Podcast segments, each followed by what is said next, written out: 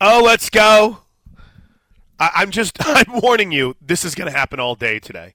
What just happened in the crossover with Toby when I wished him a safe trip to Tulsa. And number one, he had made a trip to Tulsa yesterday, but the, the, the caravan isn't until tomorrow, which is a Thursday, which is also when a majority of our conversation today will center around the draft and the prospects of some OU and Tulsa, some OSU guys, some Big 12 guys throughout the show, including, I mean, maybe a scenario where two Big 12 guys can go in the first round. I'll get to that. So the draft is tomorrow, which is a Thursday.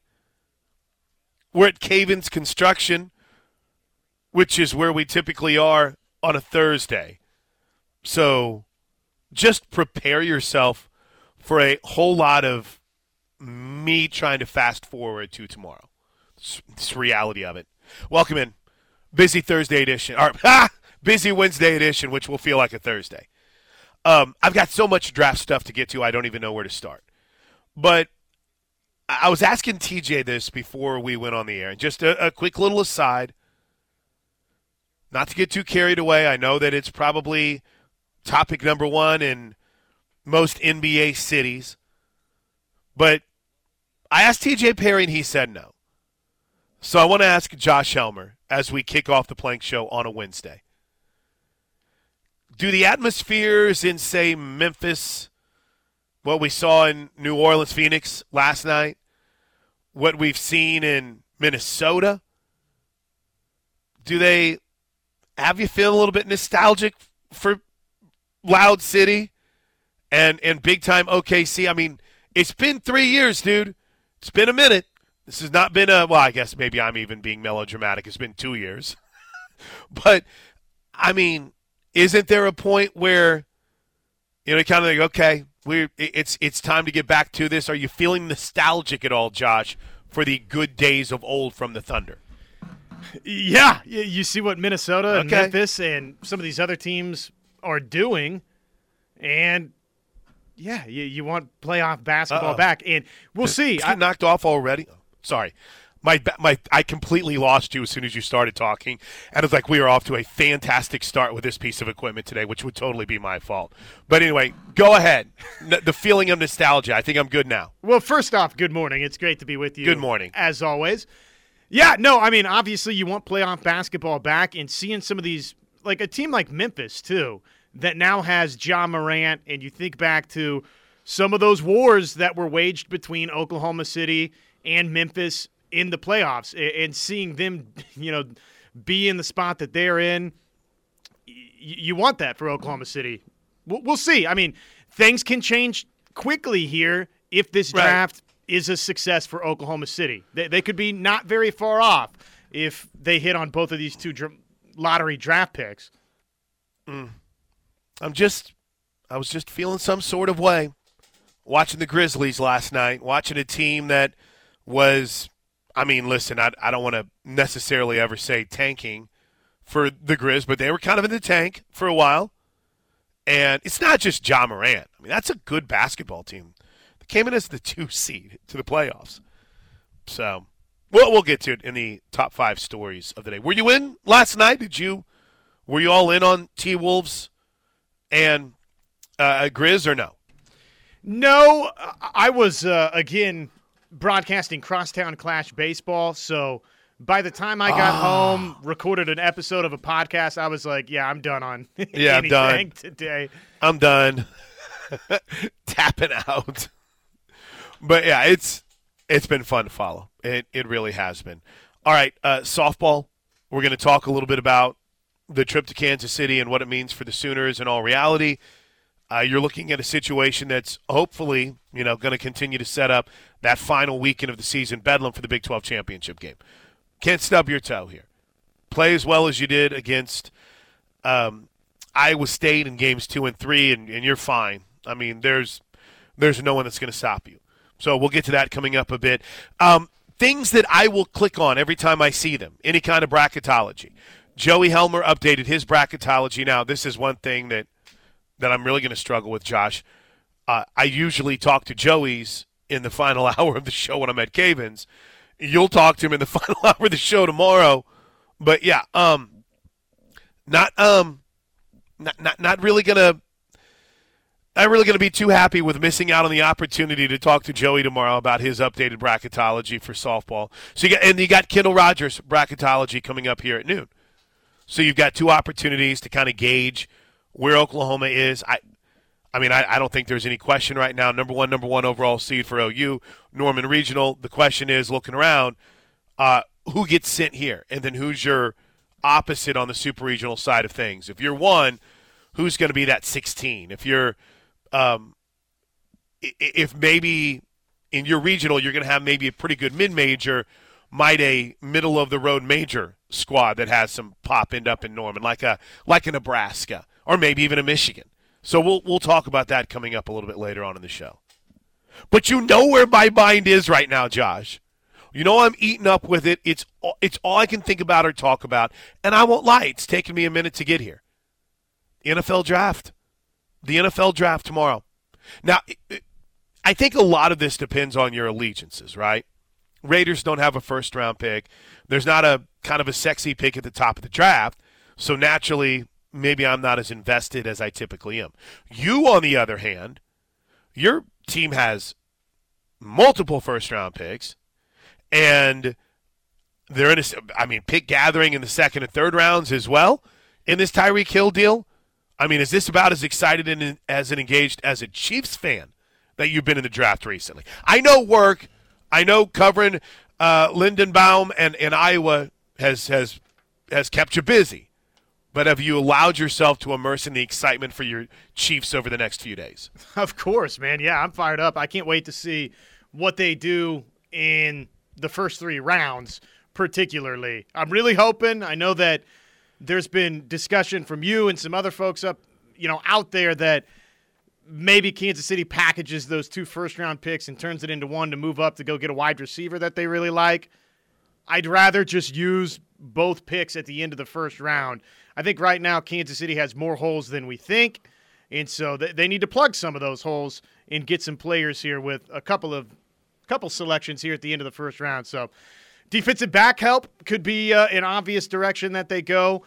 Wide receiver, depending on what happens with the rest of the teams, who they take off the board, wide receiver could be an option for Kansas City as well. So, man, when you when you've got a couple of picks in the first round, of course you're more excited. So you, you don't like my projection for KC, do you? No. Hey, you don't like the idea of them, of them making a move to go up and get a wide receiver? Absolutely not. It, it, what is this a very split topic amongst the kingdom right now?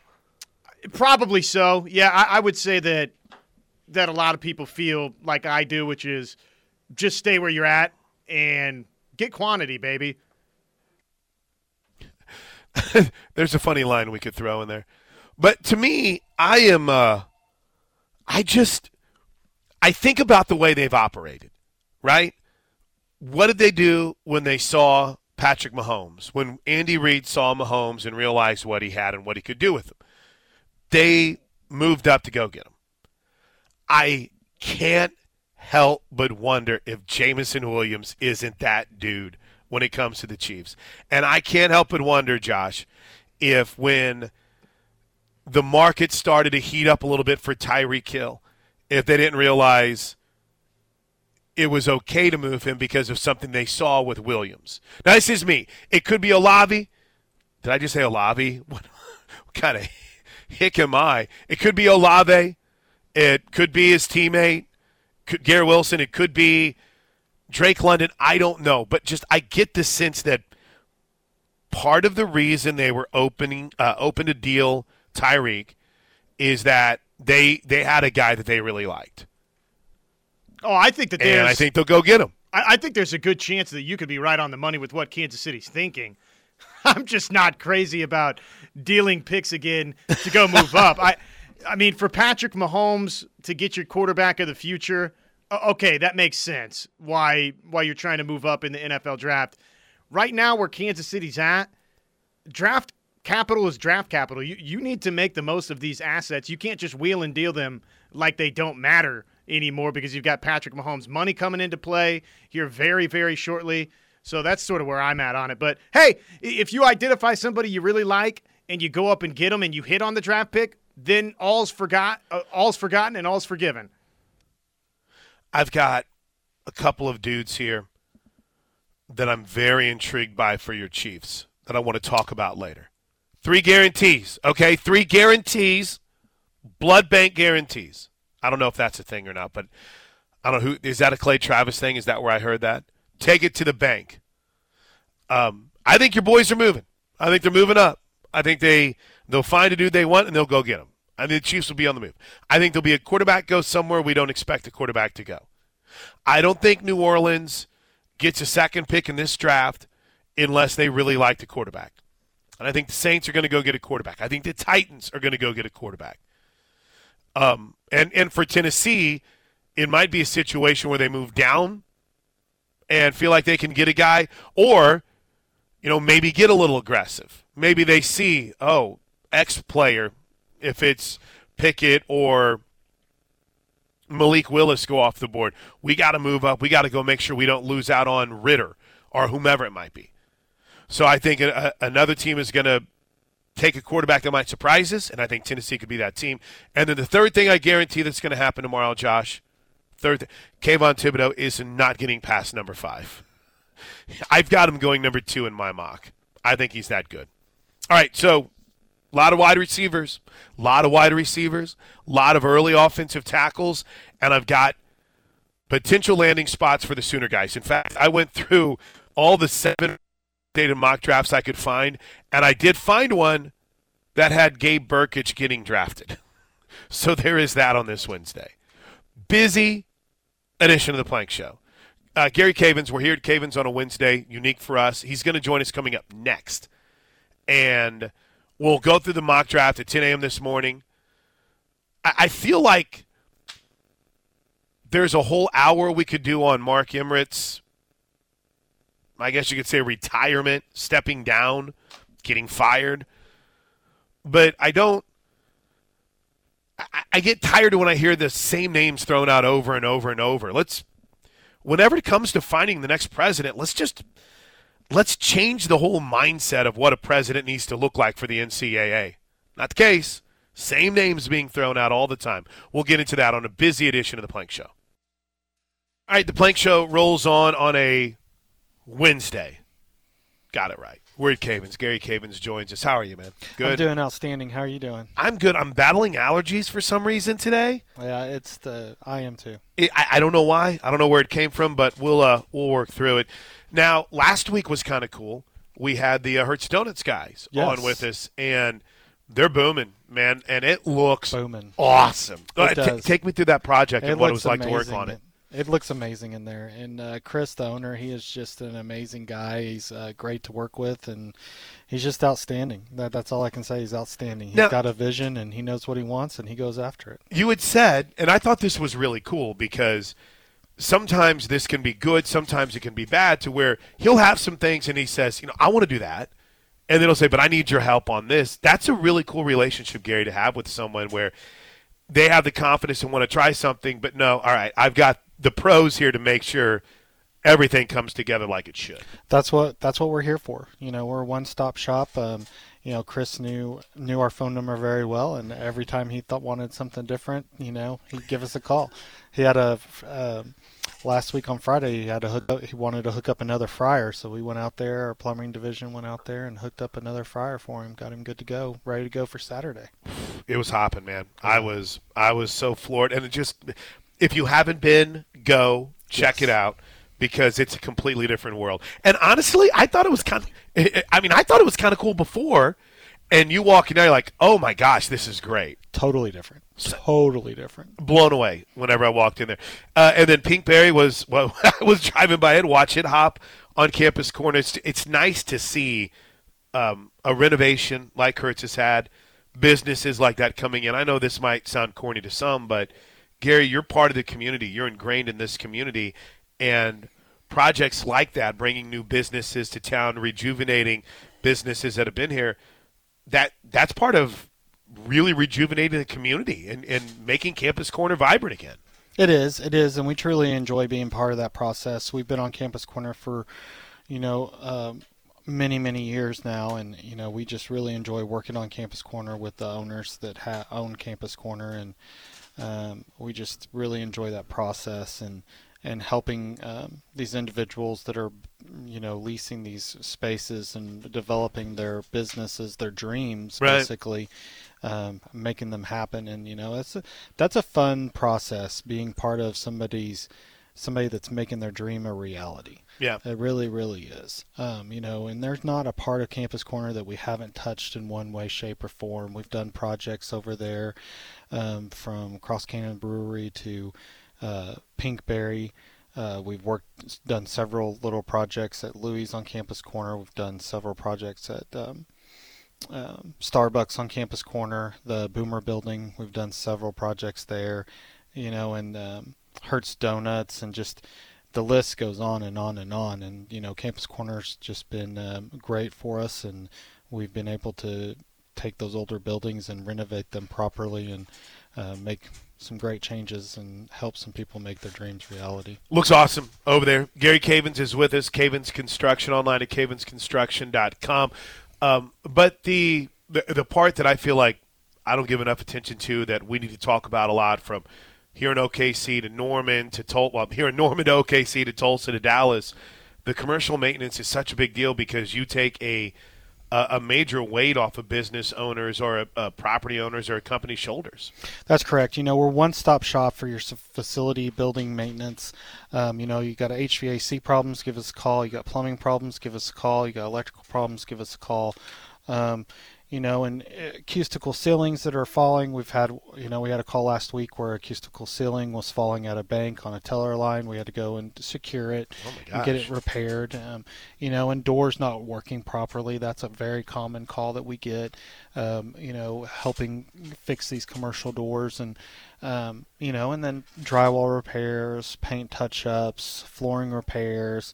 Um, you know, just all kinds of things like that. You know, and our guys are great. They do an outstanding job, uh, whether they're in Tulsa, Dallas, or Norman, or Oklahoma City, Edmond. Um, and you know, we're proud of our maintenance staff. They've uh, they do continuing education every week and continue to develop their skills and develop their abilities, and they just do great. And you know, Chris got an opportunity to meet a lot of them throughout his projects with um, t- little updates and stuff like that that you know happened and um, you know and everybody that works with our maintenance team just really enjoys working with them they're a great group uh, that's available 24/7 365 um, and they just do an amazing job whenever you need them And by the way, that phone number in OKC Norman, 405 573 3048. In Tulsa, 918 282 7612.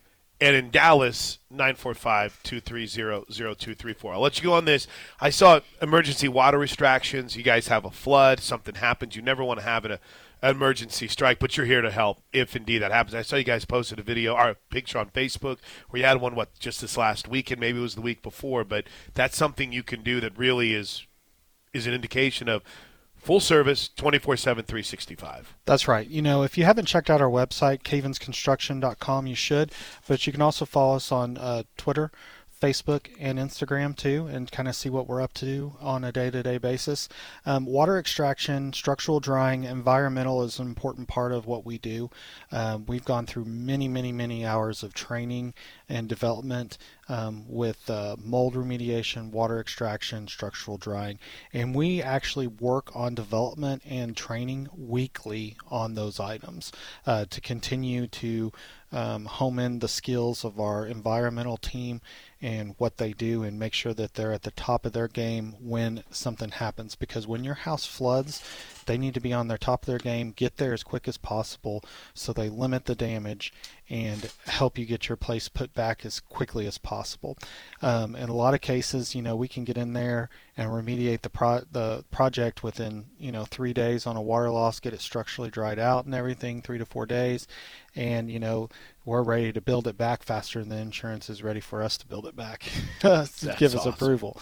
So you know and, and that's a process. And and you know the great thing is is we can work with your insurance company jessica l is excellent at working with the insurance companies on the water losses you know chris smith takes care of the roofing and dealing with the insurance company on the roofing and amanda the office manager but jessica L takes care of uh, the water losses and the mold and that stuff with the insurance company. So we have team members that can work with your insurance company and help divide, you know, help get through that process. And then we also have relationships with public adjusters and stuff mm-hmm. like that too. That if you know your insurance company doesn't really want to do what they're supposed to, we have people that we can team up with and work with you and them and help get that pushed across the finish line. So it's a great deal. Uh, but struck, you know, if you have a water loss, we're the company to call because we have our own in-house plumbers, plumbing division. They can come in, they can find out what's going on, they can resolve the issue, get the water shut off, and then our trained environmental department can come in, structural dry everything out, water extract, and then our construction team can come in and do the build back. That's a one-stop shop. There is not another remediation company in the state of Oklahoma that has that one stop shop with that ability. Um, so that's why you should give us a call right there. CavensConstruction.com. I'm in. I'm in. Let's do it. Thanks, Gary. We'll talk to you again next week, man. Appreciate you being flexible with us, too. That's Gary Cavens. We're doing timeout. Oh, I'm turning myself off. When we come back to the Plank Show, um, let's hit a couple of OU Sooner draft notes. Good stuff, Gary. The crew is here, man. Look, the dogs are all fired up now. CavensConstruction.com. When we come back, let's talk some OU Sooners in the NFL draft next, right here on the Ref Sports Radio Network. Dude, I'm sitting here fighting with my uh, volume knob because I've I've plugged into a different outlet, so I've been turning up and down the wrong one. It's like, what is going on here? I was I was telling TJ about our story from yesterday. whenever JT's line dropped, and uh, I had turned my mic off in studio, and it sounded like we'd lost power in the studio. And I'm looking at you, and you just turn your mic. I'm like, I hear Josh, and I realize, oh, my mic is muted. And meanwhile, it just happened to coincide perfectly with Coach JT Gasso's phone clicking because off. Because when when it clicked off, it didn't sound like your normal drop, right? Usually, be like, oh, oh, we're we're fighting through this cell, we're not going to make it. But literally, it was just like a gone. I'm like, oh no, something blew, we're in trouble. Yeah, when uh, folks hang up on the air or lose cell reception on the air, it always it's oh. always that like clicking noise, like click, let me let me pose this. Um, it's the Plank Show on a Wednesday. We're on the road to Cavens, Conde, uh, Construction today. Nine. Uh, why, why don't I just give the time like five times? Nine thirty-five on a Wednesday. I have so many nerdy draft points I want to get to.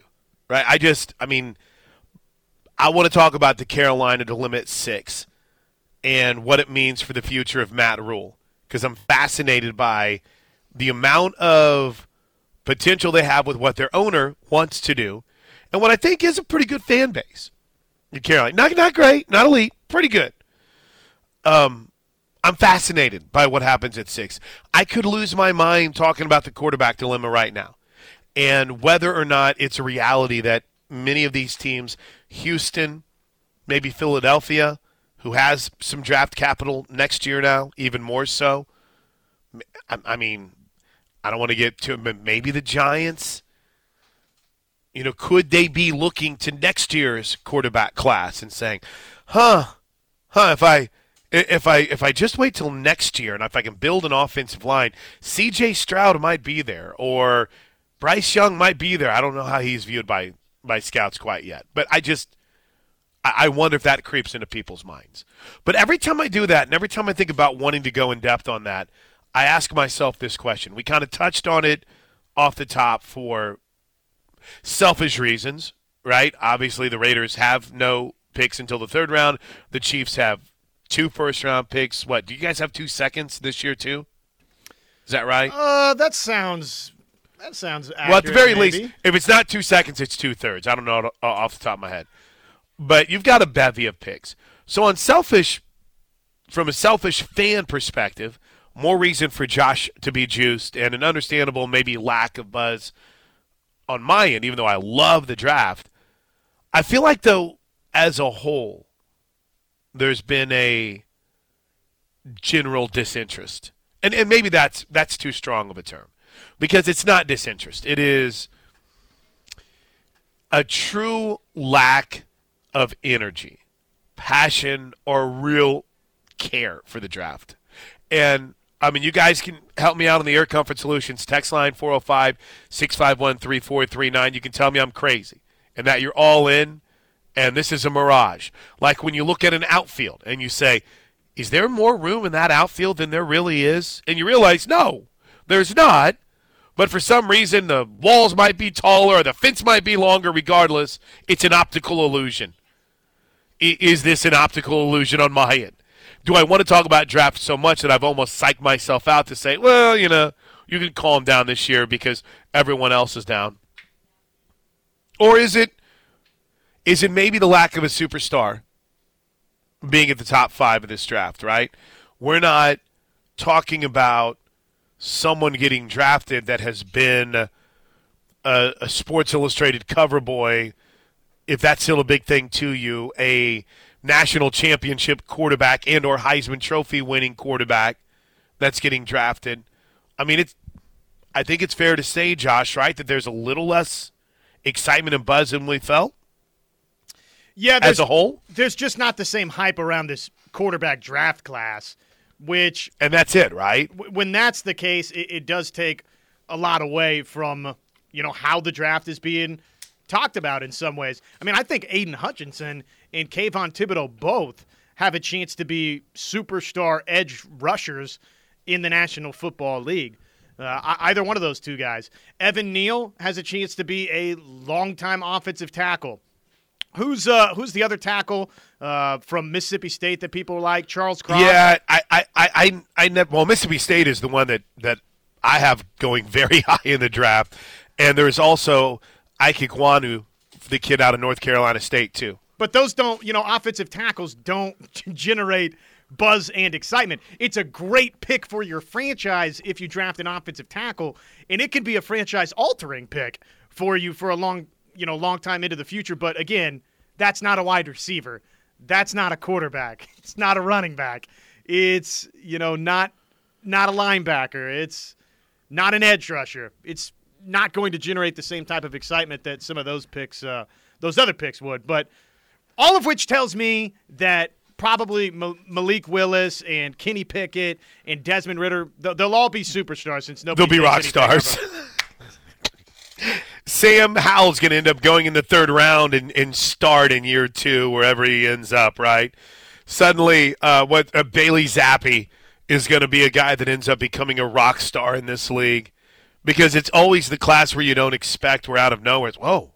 Hey, I, I mean, you think about you, you, you and I were, are, if it wasn't us, Arnie and I were debating it on Sunday night. For the most part, you could say in the last five years, four of the five teams have hit absolute home runs with their number one overall pick, right? I mean, and again, we'll still see. We'll still see with um, Trevor Lawrence. I think we all feel pretty good about it, though, right? There's Joe Burrow that's in there for Cincinnati. I think people are feeling pretty good about Joe Burrow in Cincinnati right now. Kyler to Arizona. Yeah, of course, you have the the issue that's going on right now in Arizona with his contract. But I think if you were to do the 2018 NFL draft over again, Josh, I I'm sure there could be a debate made for Nick Bosa. But if people are going to dean Kyler Murray and saying that he's he's a health risk when he's missed four starts, look at the games Nick Bosa has missed in his career, and he's like a Greek god. So easy on that front. But I, again, I would think to do it over again, you would still get number one overall Kyler Murray in 18, right?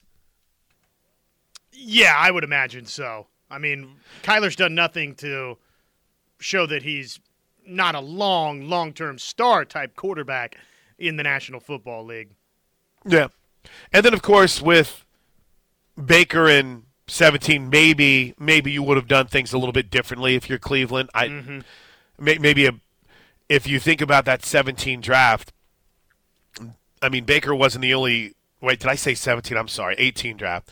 Um, Baker wasn't the only quarterback. Did I? Am I getting pushing my years ahead? Hold on here. 20, 21 Trevor Lawrence, 20 Joe Burrow, 19. Oh, 19's Kyler. Yep, Eight, 18's Baker. correct. And then uh, 17 was Myles Garrett. Yeah, Myles Garrett. So, I mean, again, I think outside of a debate where maybe Patrick Mahomes should have gone number one, number one in that draft, or Deshaun Watson for that matter, maybe, Josh, you would say that of the last five number one overall picks, four of the five guys have proven to be franchise guys. Now, you go back and and you look at the five years prior to that, oh no, the same thing can be said. I mean, Jared Goff went number one in 2016. Yes, he went to a Super Bowl, but I don't know if that's necessarily a home run. Jameis Winston went number one overall to Tampa Bay in 15. Uh, Jadeveon Clowney went number one overall to Houston in 14 in a draft that featured uh, Khalil Mack and Taylor Lewan and Aaron Donald and other big names. Yikes. So that's and again, everyone loved. If they would have taken anyone but Jadeveon Clowney at number one, they would have been clowned forever. But they would have won in the long run. Uh, Thirteen, Eric Fisher went number one overall in the draft. That was a bad draft. Um, that was a draft when that reminds me a lot of this year's draft where you didn't have a quarterback go until what was that EJ Manuel's year when he got drafted in the first round. Uh, yeah, EJ Manuel went 16th to the Buffalo Bills, and then of course you go back to 12, and that's Andrew Luck, and we can debate that because he had a great run, but he did retire early. I, I guess my point I'm making. This is odd because for the most part, outside of the Baker Brown relationship, Josh, there's been home runs over the last five years. And the five, year, five years prior to that, with of course the Andrew Luck on the front end of it, teams were just terrible when it came to picking number one overall. So that's what I think adds to the fascination of tomorrow night. But I also think that has a lot to do with just how you feel about the NFL and the draft in general, right? You're drawing, you're not drawing in a, a fan of well, the, the numbers are going to be higher, but you're not drawing in the casual conversations amongst people whenever that debate is Aidan Hutchinson or. probably a kid out of Georgia you've never heard of, or an offensive lineman out of Alabama that you've never heard of. It's just it, it doesn't generate that same buzz as if it was a couple of quarterbacks or a slam dunk in one, and then it's a guy that can be promoted through the whole draft process. Yeah, basically just listening to your discourse there on our friend from South Carolina, Jadeveon Clowney. Basically, my takeaway is, hey Jacksonville, don't screw this up. Get, get it right. You know, whether it's Aidan Hutchinson, whether it's Travon Walker, whether it's Kayvon Thibodeaux, you you bet. You know what? And they're not going to draft the kid out of Purdue, but maybe that is another guy to keep an eye on too, a little bit later down the board. But out of those Yeah. top three, oh man, you better make sure you've got the best one out of the three. It's tough. Travon Walker, really good. Aidan Hutchinson, owner wants him. It's Who a would big you selling take? piece. Um, I know this sounds weird, but I think I'd still take Kayvon Thibodeaux. I don't think I just- weird. I just, I don't know what it is, dude. There's something about a guy. This is total dork talk. I accept it. There's something about a guy that at every level has been the best player. And when he was in high school, he was the best player in high school. When he was in college, and I know he battled injuries, but come on. He was one of the best players we've seen when he was on the field as a defensive lineman. I just, I love him. I think he's a freak. But see, there's questions there that maybe I'm a sucker for a highlight, right? There's questions there with him that you just can't answer. And the concern is, it's funny that you brought it up, Jadeveon Clowney. The concern is, what was the knock on Clowney? All the athletic talent in the world. Does he really love football? And we came to find out, no, he, he really doesn't, but he's good enough at it to where he's going to make a lot of money doing it. And that's the question around Thibodeaux. And I don't know if it seems to me, do you, oh gosh, I, I'm in this, Josh. You're in this. You're in this draft uh, 10 card pileup that you've caused. Yep, so we're in the just sit down, sit down, don't answer the phones, and just go with it. Um, but I can't help whenever you get into these situations where you have a dude that you know is a star. Kayvon Thibodeaux's a star. It reminds me a lot of the one bad interview that Kyler did with Dan Patrick, Mm-hmm.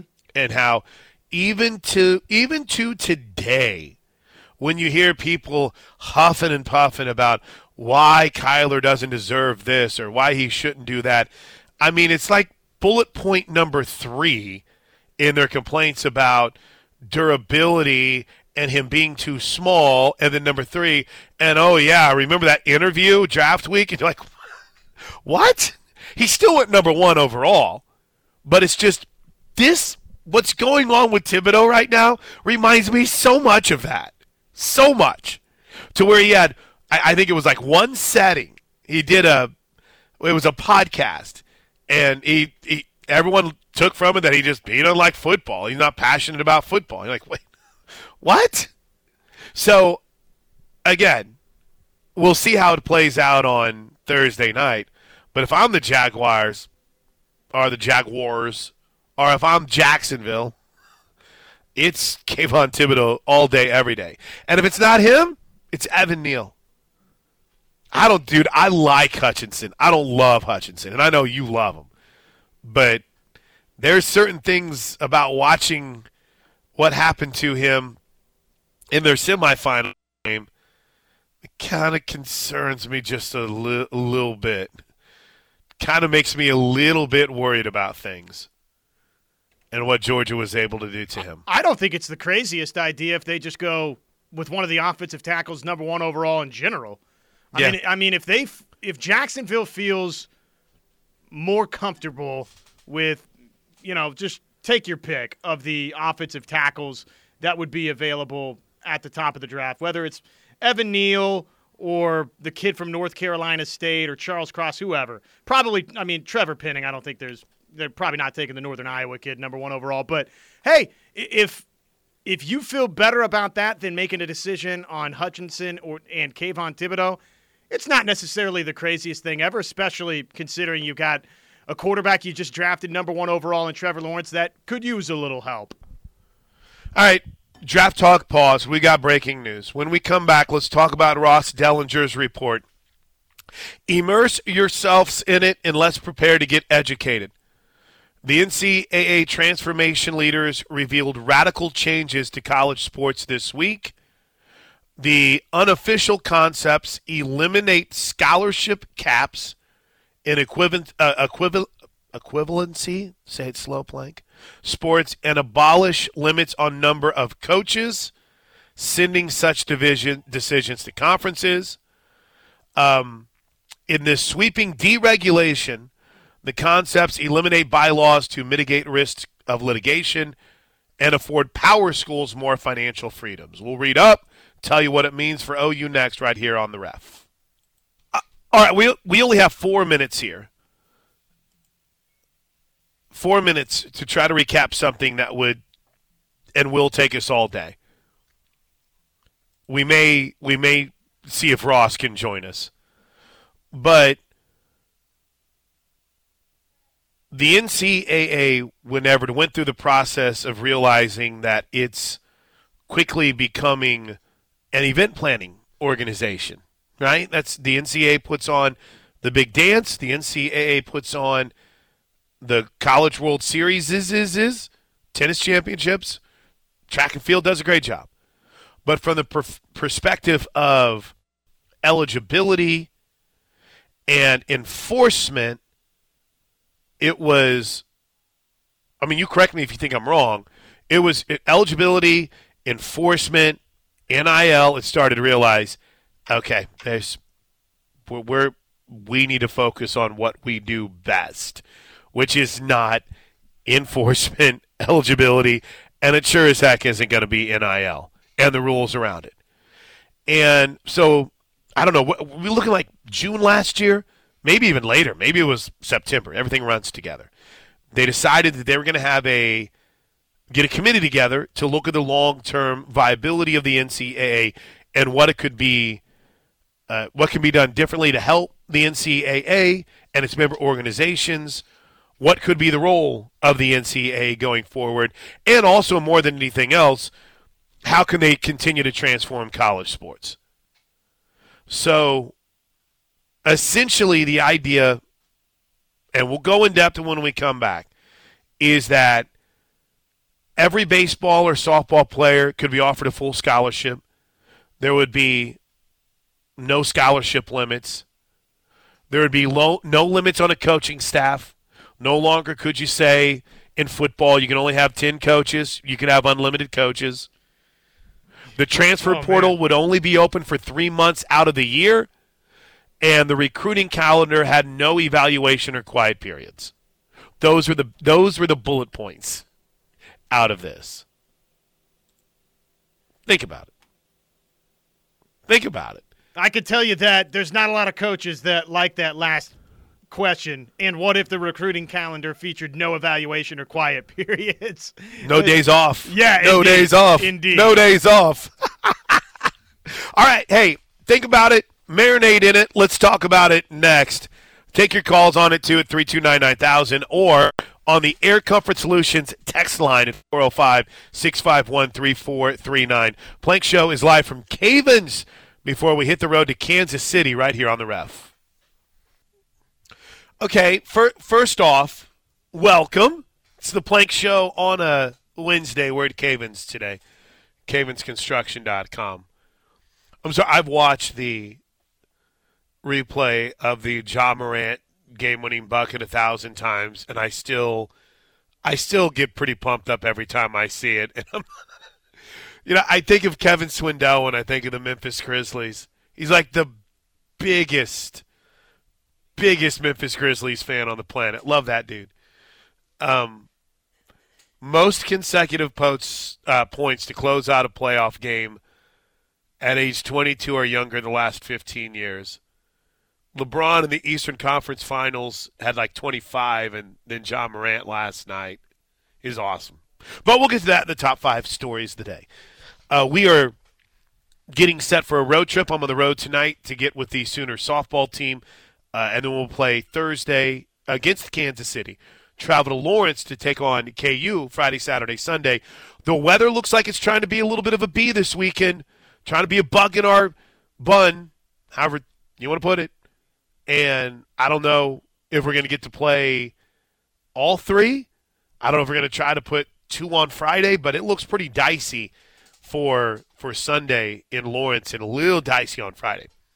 But we'll see what the Sooners can get done on the road in Lawrence this weekend.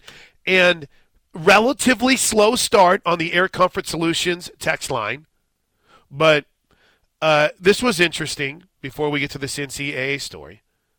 The NFL needs to do a better job on spreading out franchising. Florida has three teams. Texas has three teams. California has three teams. Three stra- uh, three states have three teams. That's nine, meaning six other markets could be added to the NFL.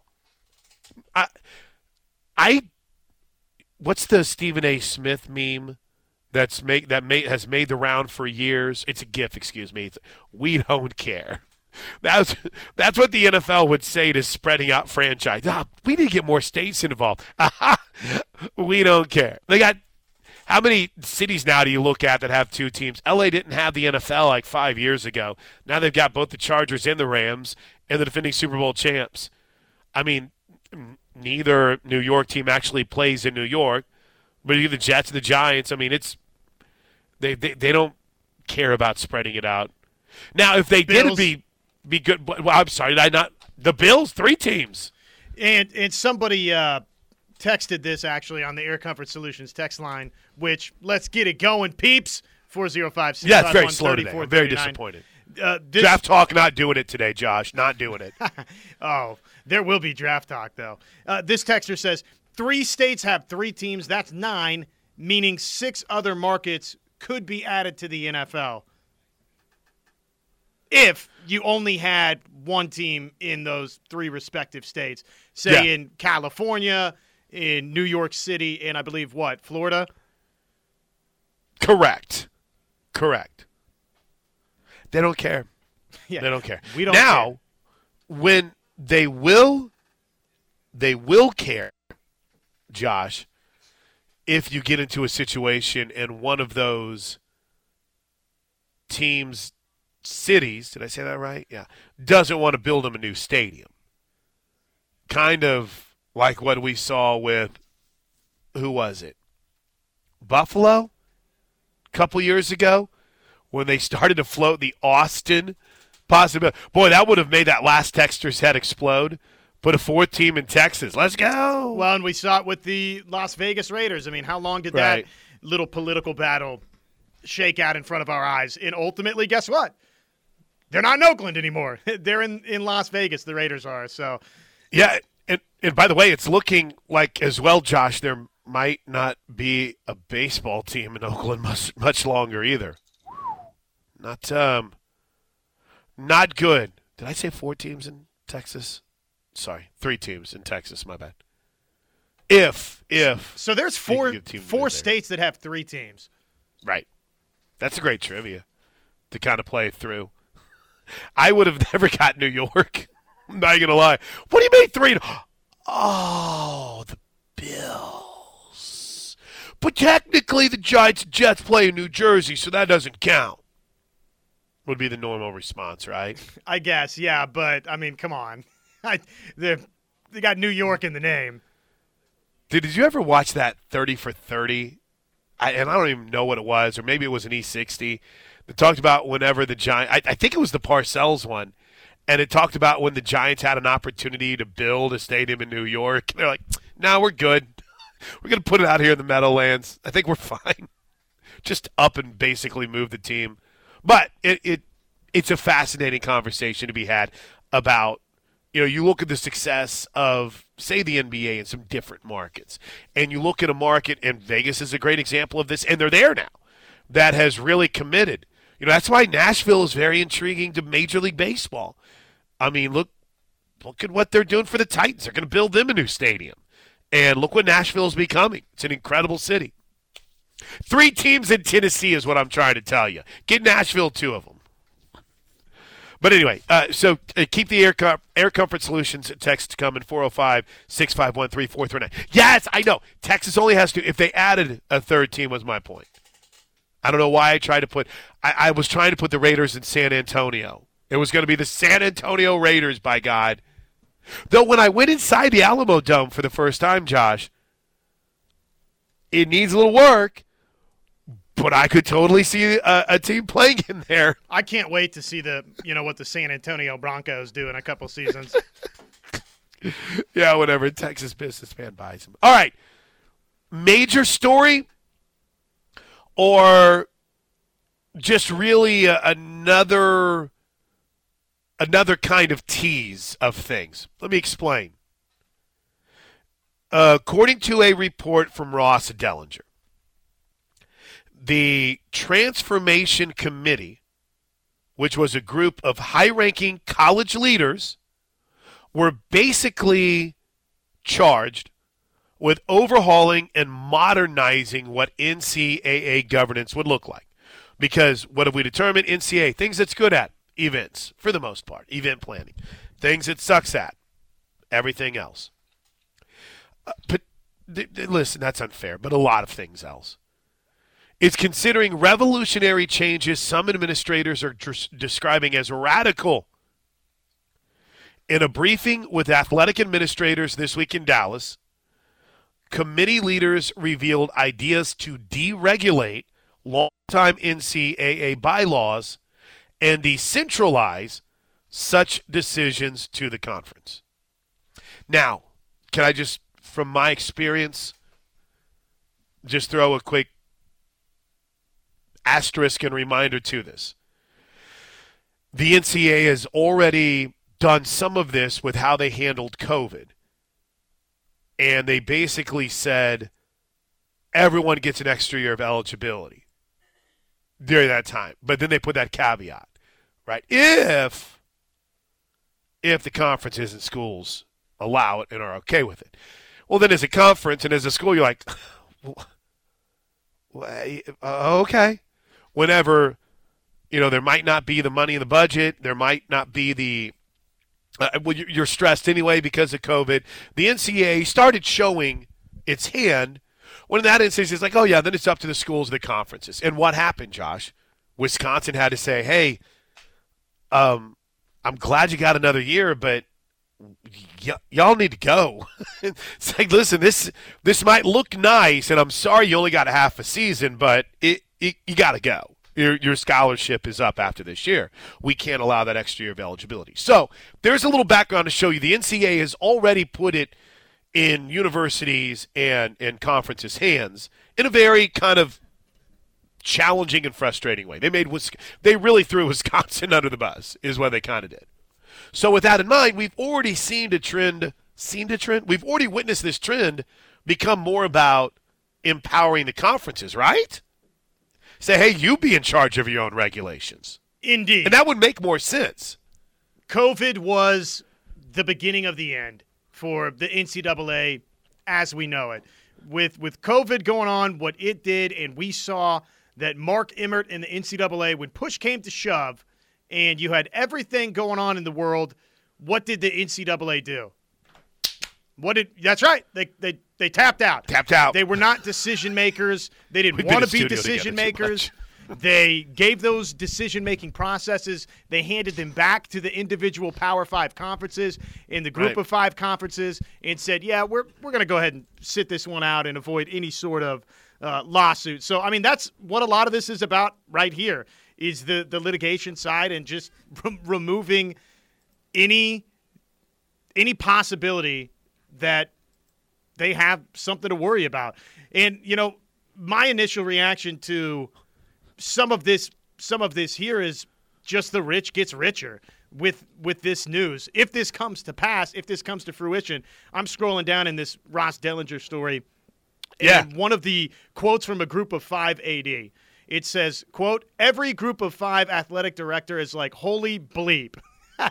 because they know that if if scholarship caps are eliminated for sports that only are allowed to offer partial scholarships right now, I just think about college baseball over my lifetime playing, and you can speak to this too and probably have other good examples to bring, but you know, I'm from Wichita, Kansas, and for years and years and years, Wichita State under Gene Stephenson was a very very successful baseball program.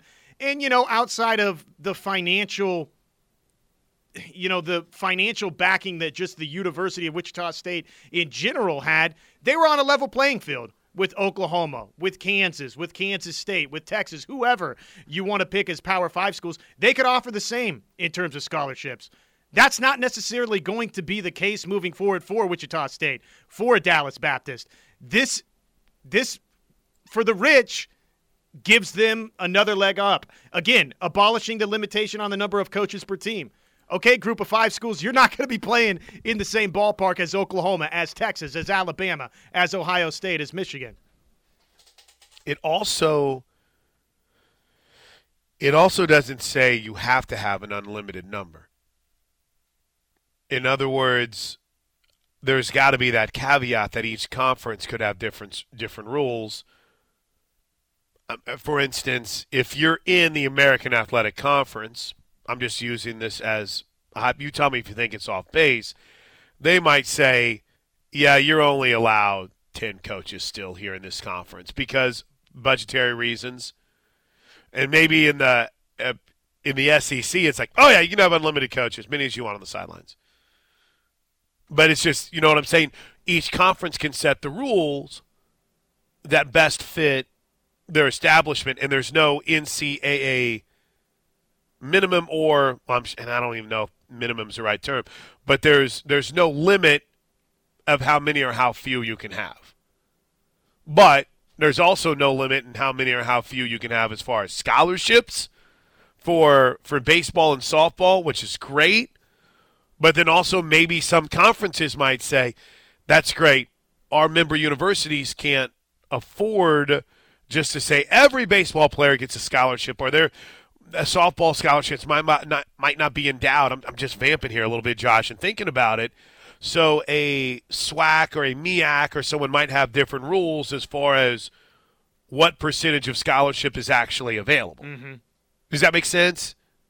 In in other words, we see unlimited scholarships and we think, okay, that's great for baseball and, and softball, but maybe that's the rule in the SEC and the Pac-12 and the Big Ten and the um, who am I leaving? ACC and Big 12, but maybe the AAC is like that. Ah, softball still only allowed 15 scholarships, and baseball's only 15 as well, because that's kind of how this conference is going to be run. Or would you not be able to do that because it's out of the ether that you can you can fund every scholarship and every spot on the team? I don't know, but I tend to think the former as opposed to the latter might be the way that we see that delineation between power conferences and mid-major conferences. You know, it's been long overdue in baseball and softball that you get a full ride scholarship. So ultimately, this is going to be great news when that passes.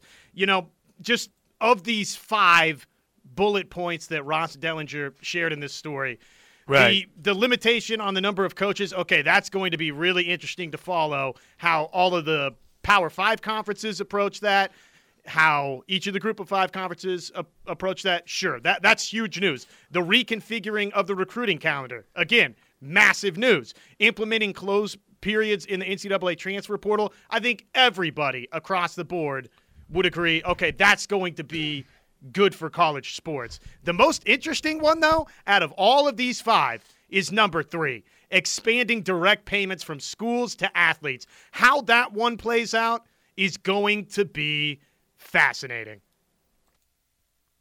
It would it would really take away any guardrails for NIL, would it not? I mean, if I'm understanding, but this is a think tank right now. We're all in this together on the Plank Show. We're trying to figure out what it means, who it helps, who it hurts. Is it a good thing? Is it a bad thing? And that's part of why this story is out right now. So I don't think it's a situation where you can just sit on your hands and not have a thought or an opinion on this. This is something that's going to matter. Now, the the good news for a school like Oklahoma is you're in a you're in a territory budget wise and where you're going in the SEC where I, I don't I don't know I don't know what kind of effect it has from a negative perspective, right? But then again, there's always got to be a yeah, but side to everything. There in every in every decision that's made. Man, I could really go for some extra cane sauce. Yeah, but you've already put two buckets of it on the chicken. Calm down. There's always a yeah, but to every great positive situation. And the point in this story getting out the reason why this was leaked is because they wanted to kind of get a sense as to how people would respond and react to it. I mean, it's it's basically disbanding the NCAA and it's turning it into an event planning organization. Yep.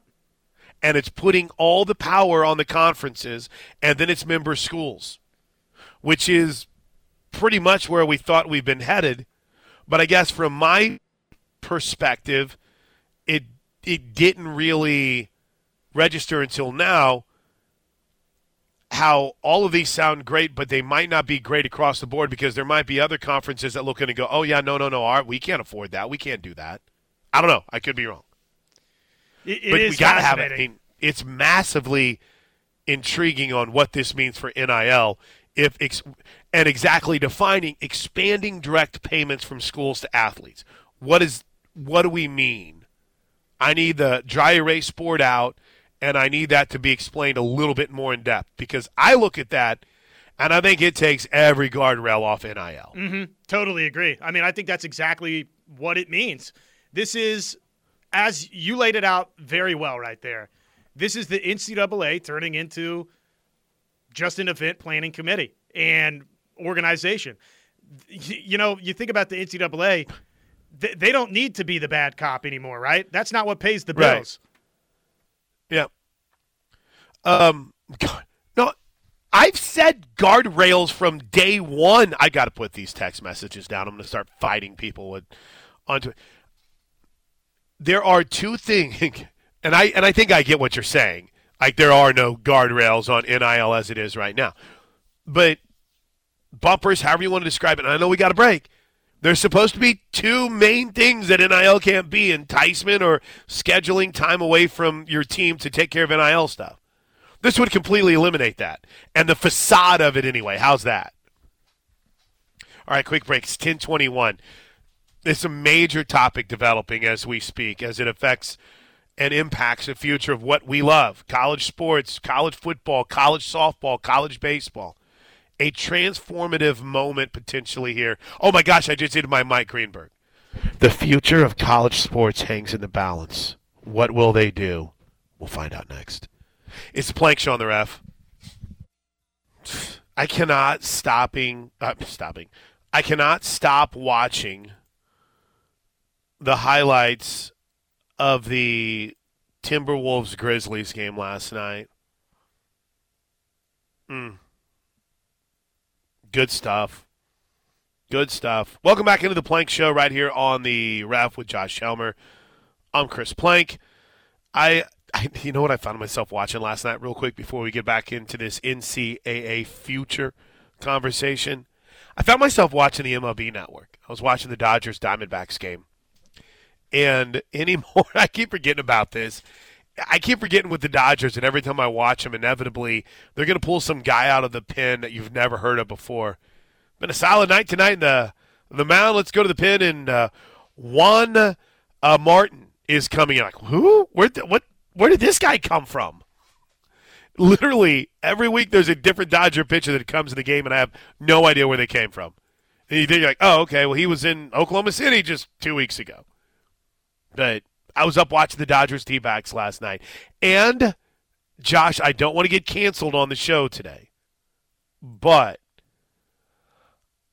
I was all in on some hockey last night because the Los Angeles Kings needed your boys to lose yep. to clinch a playoff spot. Congratulations. And it did. In a shootout. They again. did. So frustrating. Welcome back to the playoffs, Los Angeles Kings. They'll celebrate tonight against the Kraken. But there's your hockey talk for today. Welcome into the Plank Show. All right, 405 329 9000, 651 3439. Uh, off the Air Comfort Solutions text line. Basically, what's happening is it's becoming an NFL farm system. I, I think I agree. But isn't that what it already is? In a lot of ways with college football.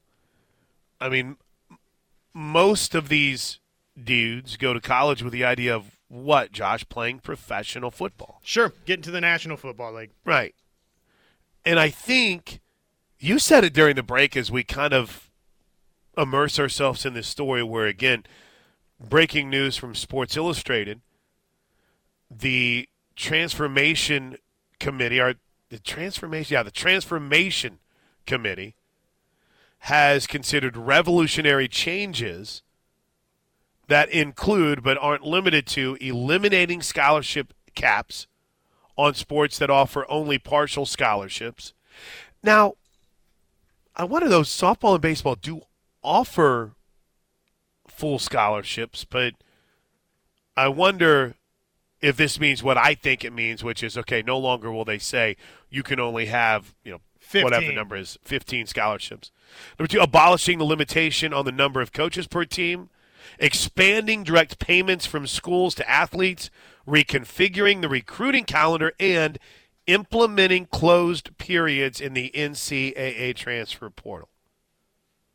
Um, at least, according to Dellenger, if these concepts are approved, the first three items would be left in the decision making hands of individual conferences. So they would determine there would be no overriding committee law that you have to only have a certain number of scholarships for a sport. I love the idea of a close time for the portal. That's been one thing I've been pushing for for a while. But this is just the first step. I wonder I wonder when Mark Emmert steps down, like what are they even looking for in a president at that point? And what kind of out I mean, I've never seen anyone leave for a year for a job as president. I mean, just go. What, what are we doing waiting a year for? Get on out. I mean, Bowlesby's out in three months. Yeah. Go on. I, I don't know. I mean, I will be resigning in June of 2023.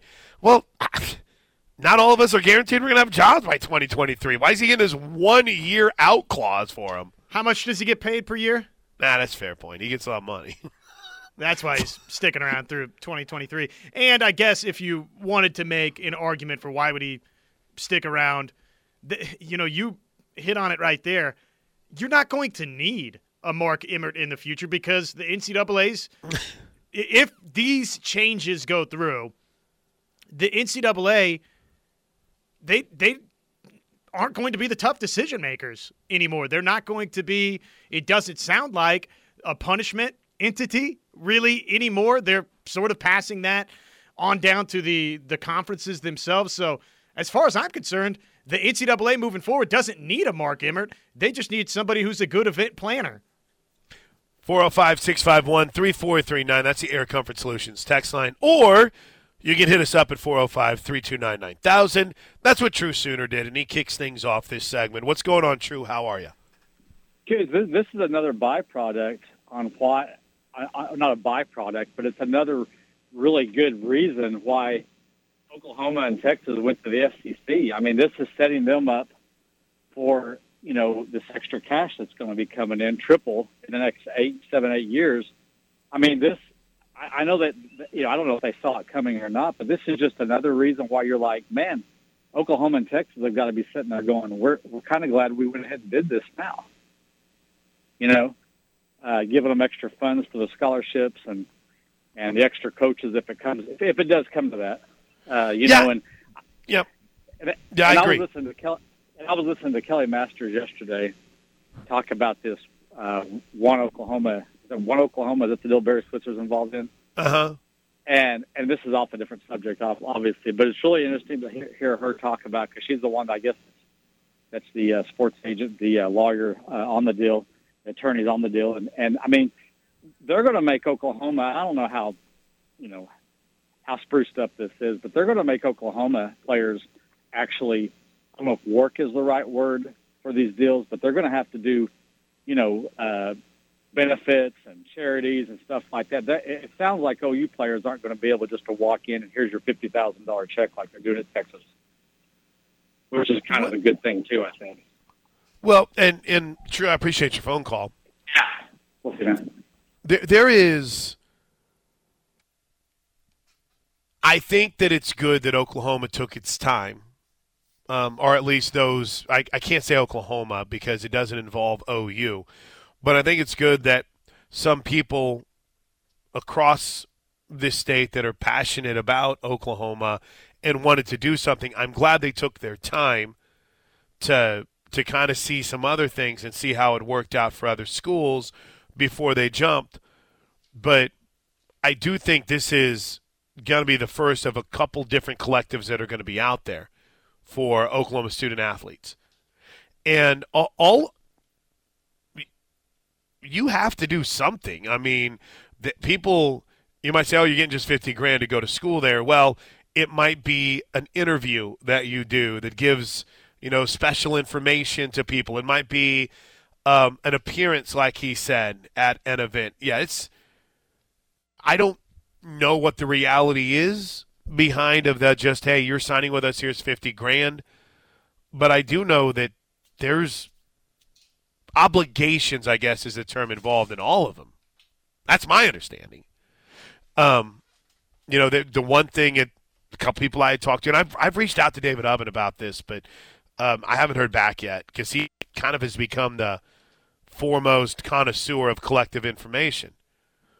But it's it's it's a situation where some things, the way they're done, might end up being problematic in the long run. Matt Brown wrote around, uh, wrote about it. Gabe Ikard uh, talked about it on his podcast, where you know, kind of the being set up as a charity might create quite a massive tax bill in a couple of years. But these are all people that are much smarter than me, that understand the financial side much better than I do, and have a great plan in place. So, yeah, I mean that's true, she's right. It's not. I don't think any places where she's like, "Here's fifty grand. There's your letter of intent. Congratulations." But to bring this full circle back to what we were talking to, Josh, what then becomes the role of these collectives whenever there's more of those direct payments? Can these become more aligned with the university to where their branding is basically allowed on their platforms and so on and so forth? I don't know. But it is fascinating.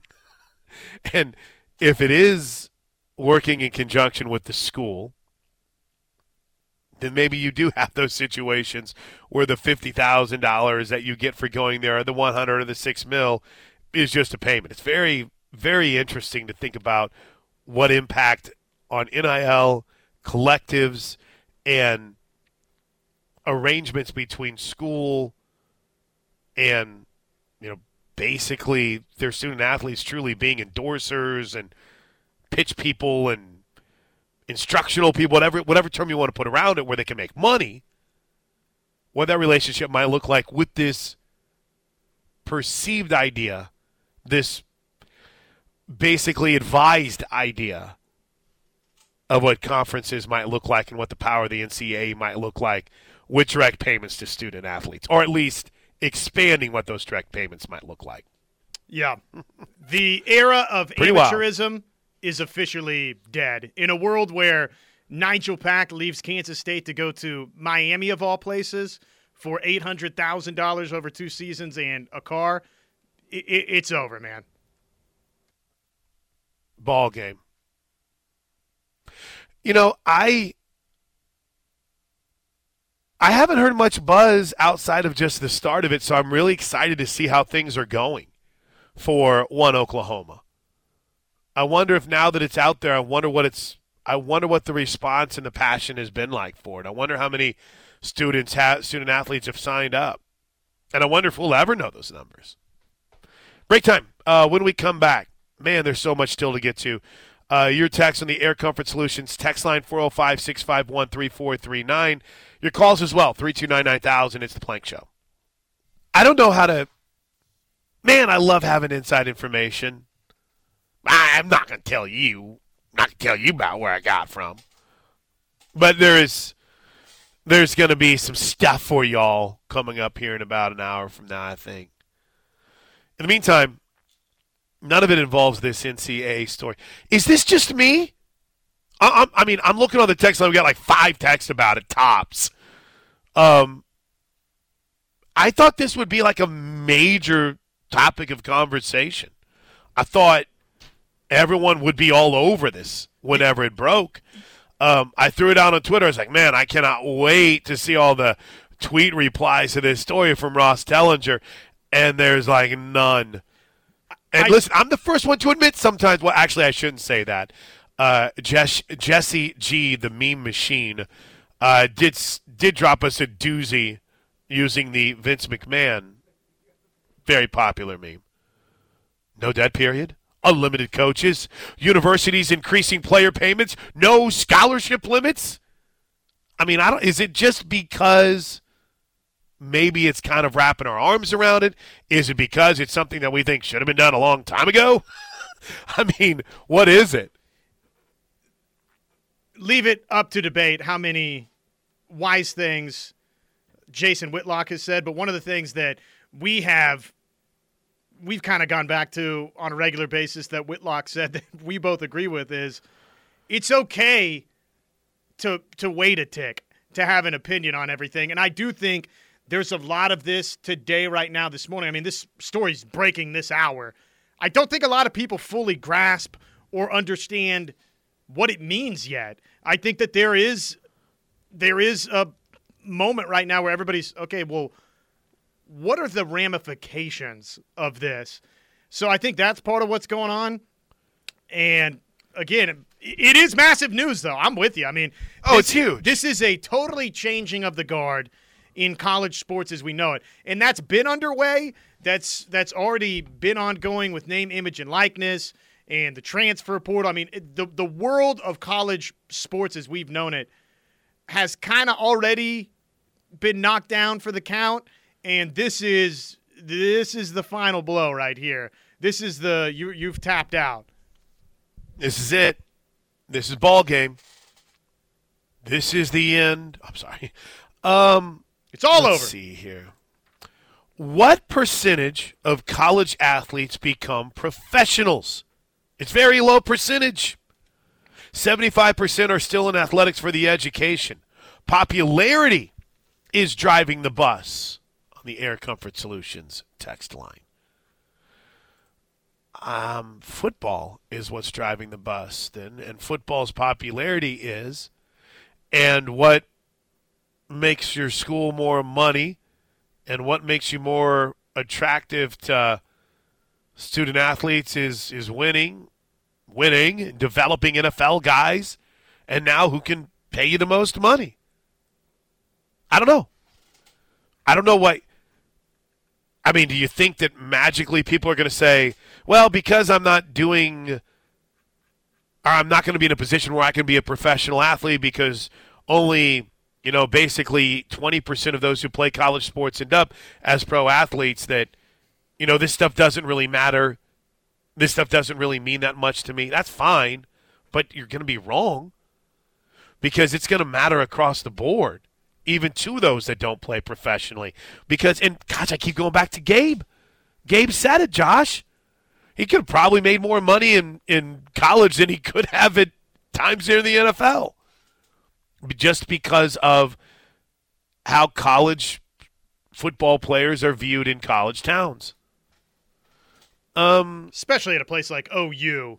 I mean, when you Right. get to the point that Gabe Ikard was at here at Oklahoma, and you have the type of personality that he had, even you know while in college, you're going to be marketable. So yeah, no, I mean it's just totally different. And again, the rich just keep getting richer with all of these news nuggets coming out. It's good news for Oklahoma. True. True. It's good news for Oklahoma. Great news for Oklahoma. uh, one more. Okay, now is it just me guilting you into to texting the show? Is that what it takes? Pretty much. I mean, I could be I could be like my late grandma and I could start this show every single day with just letting you know how I've kind of just been sitting around waiting to hear from you, not doing much. Wrote you a letter and some of the tweets to let you know what's going on in the show. But if you guys don't want to like write back or be a part of it, that's fine. Dude, every I miss my grandma every single day and she's my biggest supporter. But every phone call, Josh, started with, Well, so you finally took some time to call and check on your granny. Oh, Check on your papa. We're my- okay. I mean, my grandma's thing was always, "Oh, I know you're busy." yeah. But it's like, all right, Grandma, I, I know what that means. I'm sorry. I'm sorry. Yeah, whatever that's what guilt. it takes. Um, one, one more quick one here. I don't think these conferences will be able to handle all of the legal burden and expense to handle this. Incredible expense for most conferences will put them under most likely. And now, what I was just talking about last segment, it's a great point. You know, what, what did Bob Bowlesby, what did he say about the four team playoff and why, and even beyond that, whenever they were talking about the expansion from, you know, 8 to 12, whatever it might look like. And everyone's, oh, we got to have automatic qualifiers for conference champions. Automatic qualifiers for for those in the Power Five conferences. And Bowlesby said, you're inviting attorneys, you're inviting legal problems because that then becomes, you know, truly exclusionary if you're guaranteeing a spot for one group and not the other. Now, I don't know how that changes, right? It's a, in a non NCAA world, I don't know what that looks like, but it's a fascinating point. All right, um, we'll get to again. New rules appear to be dropping as we speak on the NCAA. Or maybe I should rephrase that. The new role that the NCAA will have, or that it's been advised to them to have, is starting to come to light, and it's it's it's a culture shock. How much of this could be implemented, and how much of this might not be. I think what we more know more than anything else is that the NCAA is basically saying, "Hey, these are the rules, and and and and and these are who has this is who has the power now." And what's the great Magic Johnson line? I'm not going to be here to worry about that next Right. year. hey, it's been real, y'all, but uh, I'm going to bed. See you guys later. Uh, all right, quick break. It's a Plank Show right here on the ref. Live from Cavens Construction, cavensconstruction.com. I'm glad this has finally resonated. It only took an hour. Welcome to the Plank Show right here on the ref. Josh and I have decided that every single time we feel like that we've got a banger of a topic and you guys aren't getting involved, uh, I'm going to, when my mom comes to town next week, I'm going to tape her putting me on a guilt trip for something with the grandkids. And I'm just going to have you, I'm going to play it for you guys. She's just going to, be well, I, I mean, I listen, we, we do everything we can. Um, just, just want to see you. You know, I just want to see you. We, we come down here. You guys don't come up there very much. We just want to see you. I know. I, I need to tape my mom and dad too, saying, you know, you can stop by the house anytime you want. Anytime you want. Sure would don't, love to don't see feel- you. I think what's the, my dad and I were joking about this the other day. The problem is, if I lived near my dad, I would probably spend way too much time over there, and my wife would be like, "Hey, hey, what are you doing?" Because my dad will watch every baseball game. Like, you want to get with someone that knows about the Cardinals? My dad will sit down and watch every single baseball game. Now, he might have 800 things going on during the game, but he's watched every single game, and I think I would be in that. Mo- I would. I'm not complaining about it but I think I could be in that mode. A good question on this NCAA topic today. Off the Air Comfort Solutions text line, 405 651 3439. How long will Notre Dame remain independent? Ooh. Is that from Luann and Davis? By the way, Davis, one of my favorite towns. Um, it's a great question.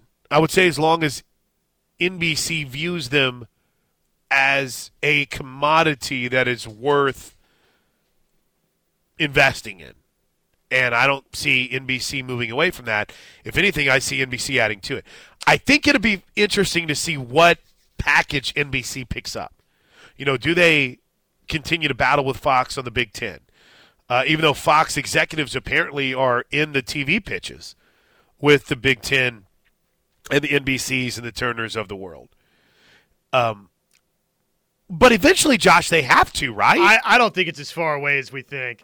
And I think it's as simple as once it's somebody else and not Jack Swarbrick, there could be a very different thinking up there at Notre Dame. NBC, obviously, they want to keep Notre Dame, but there's a way to keep that partnership intact and have Notre Dame get an SEC payout, get a Big Ten payout, which there's only so long that they're going to sit idly by and get their independent payout, which is good, but not make the same money as these other powers in the sport. Quick break. We're back to wrap up. Oh, hour two's over. Top five stories of the day is next. Right, welcome back into the Plank Show. I can listen to this all day. At blip underscore blip underscore bloop just tweeted me. By the way, the amount of time it took to figure that out, I mean, listen, it ain't good enough. At least give me a profile pic. And you know what? I'll give you a follow just for that screen name alone. But in response, isn't that a great Twitter handle? In response to the conversation about the NCAA transformation leaders recommending and reveal, I'm not, you know what? I shouldn't say recommending yet because I don't know if this is a recommendation or just here's some concepts. Re- revealed their radical changes that they want to make to the NCAA. And among those included eliminating scholarship caps on sports that only offers partials, abolishing the limitation on the number of coaches per team, expanding direct payments from the schools to athletes, reconfiguring the recruiting calendar, and closing periods or implementing closed periods of the portal at blip underscore blip underscore bloop writes the rule book will now fit on a business card. Isn't that what y'all want? Isn't that whenever whenever I see people get mad, I'm I try to stay out of Facebook groups. There's a couple that I like to follow. I try to stay off message boards.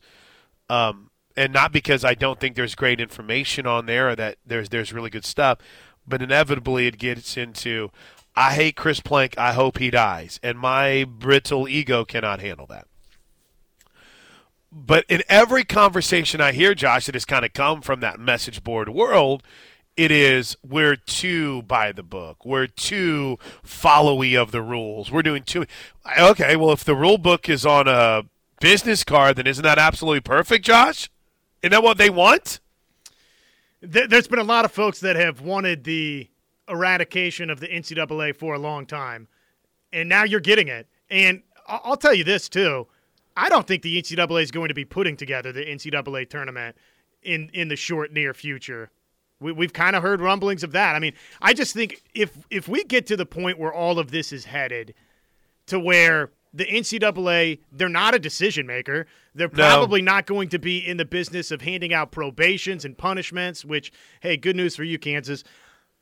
If we get to that point, then don't you, if you're the Big Ten and the SEC and the ACC and all these big Power Five conferences, don't you say, hey, why the hell are we letting the NCAA get this big payday off this right. NCAA tournament? I mean, what are they doing? What function do they serve for us outside of just organizing the NCAA tournament? I, I look, I, I get it. That's a grand undertaking, and there's probably a lot of people out there that are, you know, the you know, like staff information directors and administrators that if they hear me say that, say, well, hang on a second, Josh, you don't know or don't understand all of the different ins and outs and, you know, T's that need to be crossed and I's that need to be dotted to make an NCAA tournament happen. And I get that, and that's all fine, well, and good.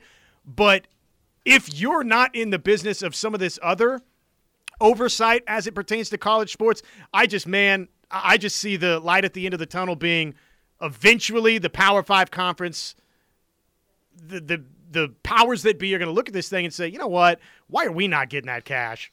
Exactly. All right. Well, hey, listen, that's that's big story number five. So let's get after it, Josh, because as we kick off hour three of the Plank Show, we know this. We are live from Cavens Construction. Uh, spend every Thursday here, but with what was gonna be, might still be a travel day. Uh, we moved it to a Wednesday. CavensConstruction.com, 405 573 3048. Numbers for Tulsa and Dallas are on CavensConstruction.com. Hour three of the Plank Show, as always, is brought to you by. It's brought to us by our friends over at Roof Tech of Oklahoma. Give our buddy Josh Tucker and the crew a call over there, 405 703 4245. Locally owned and operated for 30 years, where they guarantee the highest quality workmanship in the roofing industry. All right. Well, let's let's go there with big story number five. Number we? five.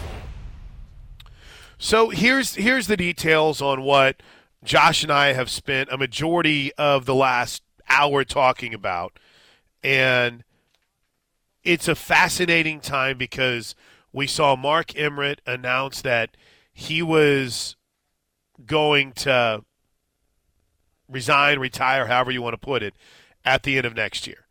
Done, so done. Now, today, as we just talked about, the NCAA may be changing forever. A committee called the Transformation Committee, which is a group of high ranking college leaders who have been charged with overhauling and modernizing governance, is considering revolutionary changes that some administrators, as Dellenger writes, describe as radical in a briefing with athletic administration this week in Dallas, committee leaders reveal the ideas to deregulate longtime NCAA bylaws and decentralize such decisions to conferences. Now, you might say, well, why, why would you leak this now? Here's the answer. They decided to share the concepts in an effort to prepare administrators for the impending change that is even more transformative than many expected. Many officials believe Tuesday night's announcement that Mark Emmert plans to retire is a first step that will be basically in the formation of a new NCAA, which will transform starting at the very top.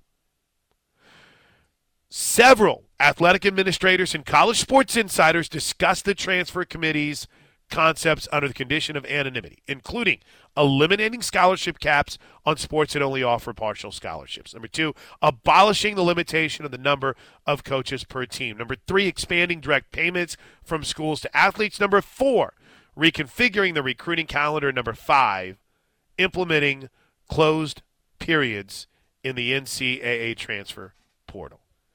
Now, does this mean an end to the NCAA as we know it? I think the answer to that, Josh, is a definitive yes, absolutely it does, right? Yeah, I mean, no doubt. It's it's over, y'all. The run is over. It was one heck of a run for the NCAA. But it'll be different, it'll look different, it will. Who, which is the final school to get the the whip cracked upon it by the NCAA? Do they get Kansas before before all of this officially kind of comes to a close? I mean, do you see there being any sort of punishment arm anymore with the NCAA? Because to me, this is kind of the signaling of we're not going to be involved in any of that anymore. Yeah. This is basically saying and, and this is me, but to me, this is basically saying let's focus on what we think we're pretty good at. And what we think we're pretty good at is these events. What are we not good at? Having the manpower, the people power to be able to go out and to be able to regulate like we should. Empower these conferences because that's the direction college sports is going. Big news breaking today. We'll see how much of it, if any, is implemented, implemented and carried on. All right, big story number four. Number four. All right, um, big story number four. This made the rounds. It belongs in the top five stories of the day. Oh. mission, my first mission was to remind everybody players, community, everybody at the university, Lincoln Riley didn't invent OU football. And everyone needed a little wake up call because they kind of slipped into thinking he did.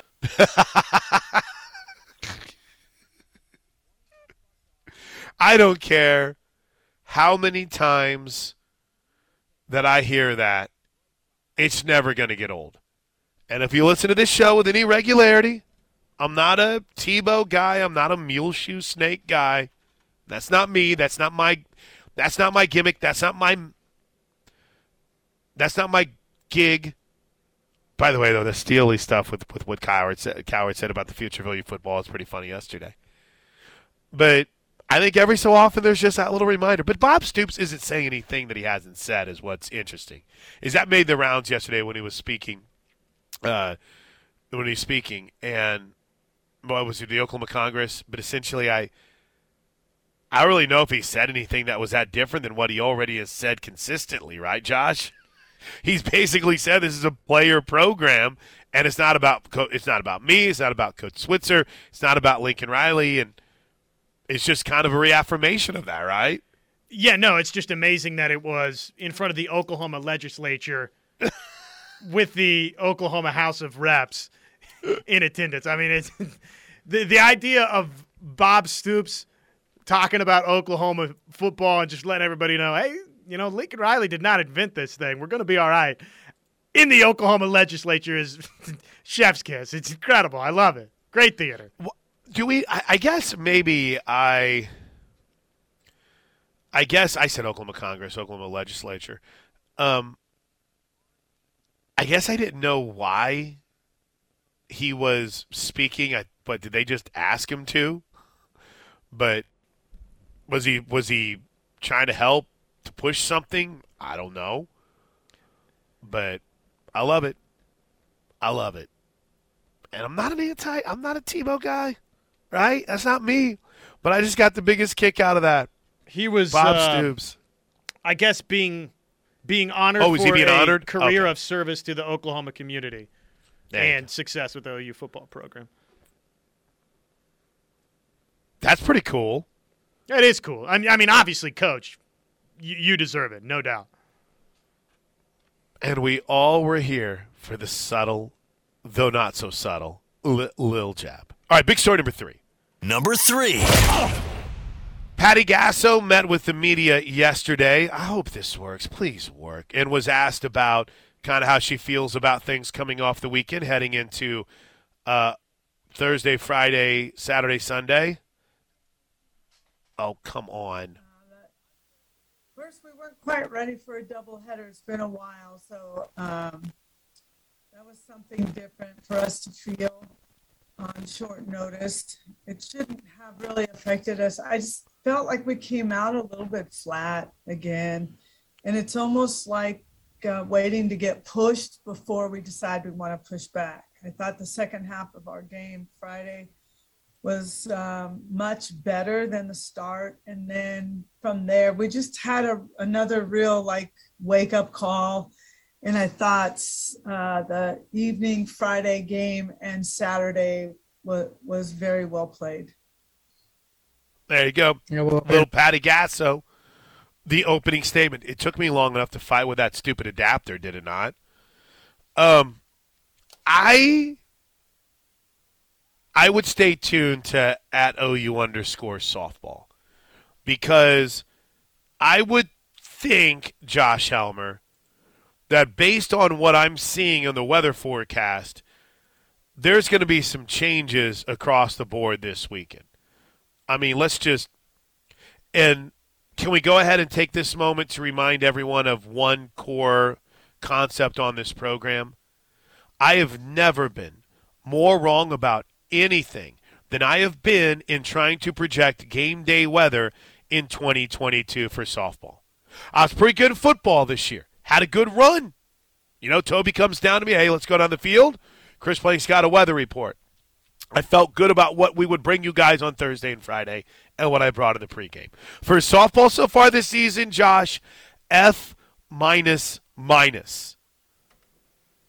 Minus. Not a not a passing grade. minus. Um, but if you just look at the weather forecast and you see there is a chance of storms most of Friday in Lawrence, and there's a chance of storms almost all day Thursday in Kansas City and Lawrence, that you would have to assume that there would be a shift at some point, whether it's playing two games on Saturday and one on Sunday, whether it's maybe not even getting a chance to play on Thursday, but it looks it looks dicey in Lawrence coming up this weekend, but we'll see if the Sooners can get 3 in. All right, big story number 2, Number two. which by the way, to remind you, we're not we're not big on saying this is the uh, this story is any less important than another one. But in some places, big story number one is what's going on in the NBA playoffs. And how about the back and forth between Minnesota and Memphis last night? It was, in a word, fantastic. Um, you had Anthony Edwards making shots left and right. You had Ja Morant making shots left and right. It was fun down the stretch. Let's see if this one's. Oh, oh, hold on, coach. Hold on, coach. Okay, let's see how it sounded down the stretch between Minnesota and Memphis. Laughlin, the trigger in, comes right into Towns, right back to J Mac. Bounce pass to the corner. Ant rises for the game time. Three and hits it with 3.7 seconds left. Anthony Edwards delivers. How do you like that? And so then you have Anthony Edwards tie the game, and then Ja Morant. Brooks the inbound for Morant. He gets by Edwards into the lane at Vanderbilt. Scores! Scores! With one second remaining. The Wolves have the ball. No timeouts. Vanderbilt for Towns from three-quarter court. Grizzlies are up. Three games to two. That was pretty fun. That was pretty fun. Ja Morant afterwards. Can you take us through the last play? The, Go get a bucket, Ja. Reasonable. can you take us through the last play? The, Go get a bucket, Ja. so Awesome. so good. Um, three to two, as you heard in that series. Last night it ended for the Hawks. uses the screen and runs into Bam. Bam Slams it down for two. Yeah, I don't know why. Maybe it was kind of the grind of the season, but it just seemed like things never really materialized this year for the Atlanta Hawks. They had a couple of injuries, but they're done. So my Miami will move on to the second round of the NBA playoffs, where they'll take on Boston. The Grizz up three games to two. And speaking of jumping up three games to two, the Suns did last night with a 112-97 win over the Pelicans, whose beak can hold more than its belly can. Tonight, three games. Sixers looking to avoid a potential game seven against the Raptors in Toronto tonight at six, followed by Suns Pelicans back to back nights, uh, and then and then the Mavs and the Jazz at nine o'clock on TNT. It's TNT. Miami, by the way, set to take on the winner of Philly Toronto. Did I did I say Boston? You did. I'm sorry. Boston awaiting the winner of Milwaukee Chicago. Thank you for the correction. Big story number one. Number one. Number one. Number one. All right, um, it's eleven twenty-one. So let me break. But in my world, the draft is always big story number one. And yesterday, Jerry Jones met with the media. And Cowboy fan, I think you'll be interested to hear what he has to say about the future of Dak. Plus, um, I got projections for our Oklahoma guys. I went through all the seven round mock drafts, including finding a seven round mock draft where Gabe Burkich got drafted. Let's go. It's a plank show. Some nights I wish that my lips could build a castle. Some nights I wish they just fall off. But I still Does that make me a bad person, Josh? Oh, you didn't have me in queue, did you? Either that or you're fighting the phones right now. No, I can. You want me to tell you exactly what's going on?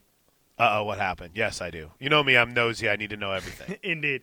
Norman North head girls soccer coach Trevor LaFoon stopped into the studio to say what's up. Oh, what's up, Trevor LaFoon? Which I can actually pull a Pat Jones with you too. I I know their playoff destination, but I can, can't Uh, share. I. I ain't gonna tell you about it. I mean, I know. I mean, listen, I they tell me everything. I ain't telling you about it. so No, who I'm wanted to get coffee? I'll tell you off the air. oh, I see. Yeah, it's not an on-air I've had conversation. I've had a cou- I've had a couple of different options this week of people that have reached out and said, "Hey, man, um, love to hang out, love to catch up." And you're like, one of them, you're like, "Okay, that's cool." The other one, like, oh man, do you want to actually, actually, I think there's there was a third, but that that ended up just kind of not materializing. There's a lot on my plate right now, Josh. You know, I've got um, I've got this trip to Kansas City coming up today, allegedly. Uh, I then have to travel from Kansas City to Lawrence, Kansas. I've got I, actually I've got three draft shows now. I still owe the you next your few days. birthday uh, dinner.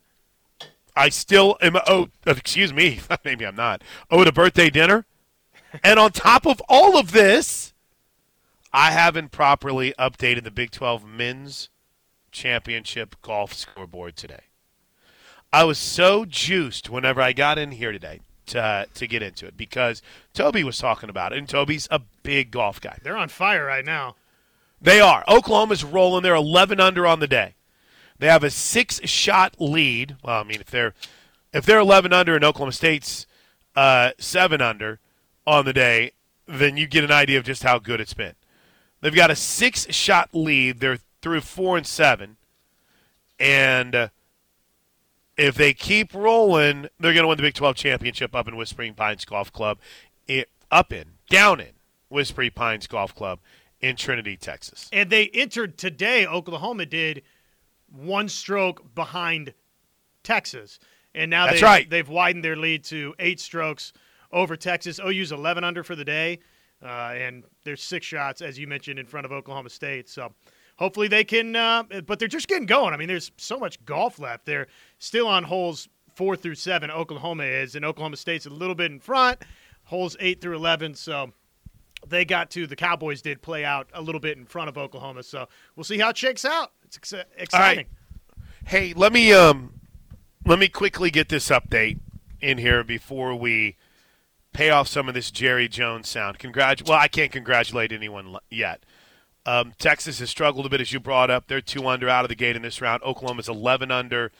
Uh, they're rolling. They're absolutely rolling right now. We'll see if they can keep the uh, juice. Welch and McAllister both had birdies on their last hole. This is unbelievable. Um, we are not traveling to Kansas City tonight for softball. There will be no OU softball game tomorrow night against uh, UMKC. Or, as they call themselves now, Kansas City.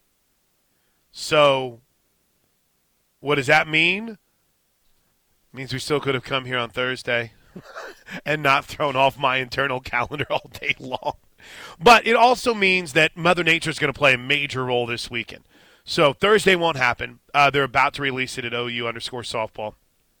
And uh, I don't know if we're going to be able to play on Friday. This is me personally. This has nothing to do with any conversations I've had with anyone at OU. I would imagine that we're going to end up playing two on Saturday or two on Sunday. But listen, there's been times whenever I think this is my third trip to Kansas since I've been doing games. There's been times whenever we've gone up there, Josh, and you see the forecast, you're like, no way we're playing, and you end up playing three games, no problem. Surprise! Yeah, surprise. Without any trees, all the weather has blown through. Um, I'm being a smart aleck. I'm just joking. But who knows? You know, the, maybe the rain comes a little bit sooner and it's just cost us this game against the Roos and it doesn't end up affecting anything else. But as it stands right now, um, we're not making the road trip to Kansas City this weekend. Oh, I'm sorry, sorry, sorry, sorry. Today, we're still making the trip to Lawrence this weekend. Got real excited. I was like, we get the weekend off. Let's party. And by party, I mean eat ice cream, cake that's left over, and go to bed before 10 o'clock. That's my pretty- idea of a party. Sounds pretty dang good. So, again, I don't know. I don't know what the conversations have been like between Coach Gasso and Jennifer McFalls. I don't know what uh, Toby Baldwin and their administrator have talked about, but it. I would assume that it's going to be tough for us to play on Friday as well, but we'll see. We'll keep our fingers. So maybe a doubleheader mixed in on Saturday or whatever. That's what I'm thinking. That's what I'm. But as it stands, it's kind of weird because you know you have this non-conference game that was scheduled for tomorrow that then segues right into a conference series. So it's two completely separate entities and in two completely separate cities, but cities that get the same kind of weather, right? Kansas City and Lawrence. Usually, you don't have to get too carried away and dig in too much to see how different the weather forecast No. is for both of those areas. Overland Park, Lawrence, Kansas City. Yeah, it's it's all going to be the same. Hey, you want to uh, take a phone call here before we hit a TL? Yeah, I was going to get some Jerry Jones stuff and read some text, but um, with this breaking, I figure let's get some calls. Lead the way. Where are we going? We've got Bill or William. Bill. Bill, good morning. What's on your mind? Good morning. Uh, isn't it amazing how some of the naysayers about Brent and the OU program have shut up since we turned out with 75,000 people at the spring game? Okay, so some I of had the a naysayers conversation. on 247 have shut their mouth and kind of started Well- saying that, that they favor Brent.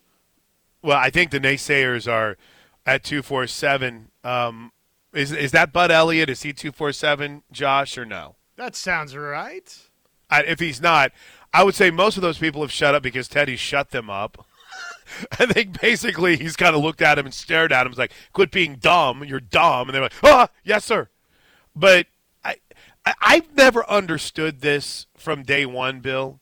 And I was on yesterday in Alabama, and one of the hosts was Greg McElroy, and he used a term that I thought was a little bit unfair. It was like, "Oh, the media like fanboying for Brent Venables," and I'm like, nah, I don't say former players are media fanboying. I think what they see is a program, Bill, you know it, Josh, you know it, that was just under attack from the national media. It really was. Yep. I'm not being melodramatic. It really, truly was. Oh, Lincoln Riley's. They're done. They're finished. It's over. Then all of a sudden, Brent Venables comes in, and while everyone is still lauding Lincoln and the hire at USC, that's fine. No one's on the inside and seeing what this man is doing here. They're too busy going, oh, well, he's a coordinator. He's never been a head coach. They haven't dug into that turnip seed and realized the difference he's made. They haven't paid attention to Todd Bates and Jay Valai coming here. I mean, it's just, it's laziness because. Jeff Lebby. Jeff Lebby coming here, Dillon Gabriel transferring here. Yes, I think it. I think it caught a lot of people's attention and made them dig a little deeper. To okay, what's um now? Some are going to be smart aleck trolls and always say, "Well, that's just you showing up because there's nothing else to do in Oklahoma," and that's fine. But in the end, it. I think it's opened a lot of eyes, Bill, to dig a little deeper as to what's going on here. Well, you know, I think they're going to make him really pro if we can keep if Dilla can stay healthy. I think this team can win 11 games. They'll have a chance, no doubt. All right. If hey, they can thanks, Bill. I stay appreciate- healthy, Yep. I think they can win 11. Appreciate it, Bill. Have a good one, buddy. I keep forgetting about that delay. Yeah. Sometimes. Yep, My yep, yep, bad. yep, yep, yep. Apology. Oh, I'm sorry. Not tonight. Tomorrow night. I'm trying to be on top of things here. You know, the national media, they want OU to fall off, don't they? There's a faction of them that, for whatever reason, is it just they're tired of Oklahoma? They want to be right. I mean, what is it? Wh- wh- Why is there the Stewart Mandel getting into fights with Oklahoma fans faction out there? Because I think they see the interaction they can get. Um, I think they see the response. I don't. I think Bob Stoops was on to something yesterday uh, whenever he spoke to the Oklahoma legislator, leg- legislature, excuse me. I think he was on to something. And I, I think Lincoln Riley's going to do great things at USC, but I also think Oklahoma was doing great things before he got here, and some people forget about that. And to his to Lincoln's credit, man, OU football was Lincoln Riley, right? The the cars, the pick, the recruiting pitches. It was it was the Lincoln Riley offense, man, and understandably so. Now you got a guy that you know comes in and says culture, culture. Well, that's not that's not sexy. but you've got this whole Lincoln Riley mindset, and what you perceive is his vision and his plan, and it's just like, well, there's no way Oklahoma can still be good. And to be fair, Oklahoma didn't hire Bill Belichick. So, with that in mind, clearly this thing wasn't going to ever work out. You know, we've discussed this before, but if Brent Venables goes to Auburn, the national media are jumping head and heels all over themselves of what a great hire it is. It's just fascinating that it's not been received that way by some. All right, quick break. Uh, we're back with uh, a little news and your Air Comfort Solutions texts, which are amazing. Um, a lot of really good text to get to off the Air Comfort Solutions text line 405 651 3439. Real quick, before we get to those, though, let's get to Greg, 329 9000. Good morning, Greg. What's going on, man? Hey, Greg with Compete Barbecue. How are you? Hey, man. How are you, Greg? Good to hear your voice. Hey, I'm doing good, man. Listen, I, I apologize. I haven't got anything to you yet. I'm, I've been really busy and doing a competition, so I'll I'll get you some barbecue up there in the press box soon. I promise. Dude, listen, I, I'm fine. I'm just grateful with how incredible your run has been. Now, don't get me wrong. I get a little bit jealous when I see some of those pictures you send and the ribs that you uh you might be smoking or some of the chicken you're working on. But I appreciate you, dude. It's been pretty fun to follow this team this year, hasn't it? Hey, absolutely, and and that's one of the things I was I was calling in about. Um, you know, by the way, I'm going to Kansas for a competition this weekend too, so I, I've been monitoring the weather myself. So um, Nice. that should be a lot of fun to cook in. Um, um, with that being said, what I wanted to say is, is as, as an OU fan, especially an OU softball fan, can we just take a moment to, to realize how lucky we are not to only have a great university to root for, but what Patty Gasso said this week about mental health with student athletes um, as fans, we don't always get to see or we don't always know what these student athletes go through on a day in day out basis. We only see what they do on the field.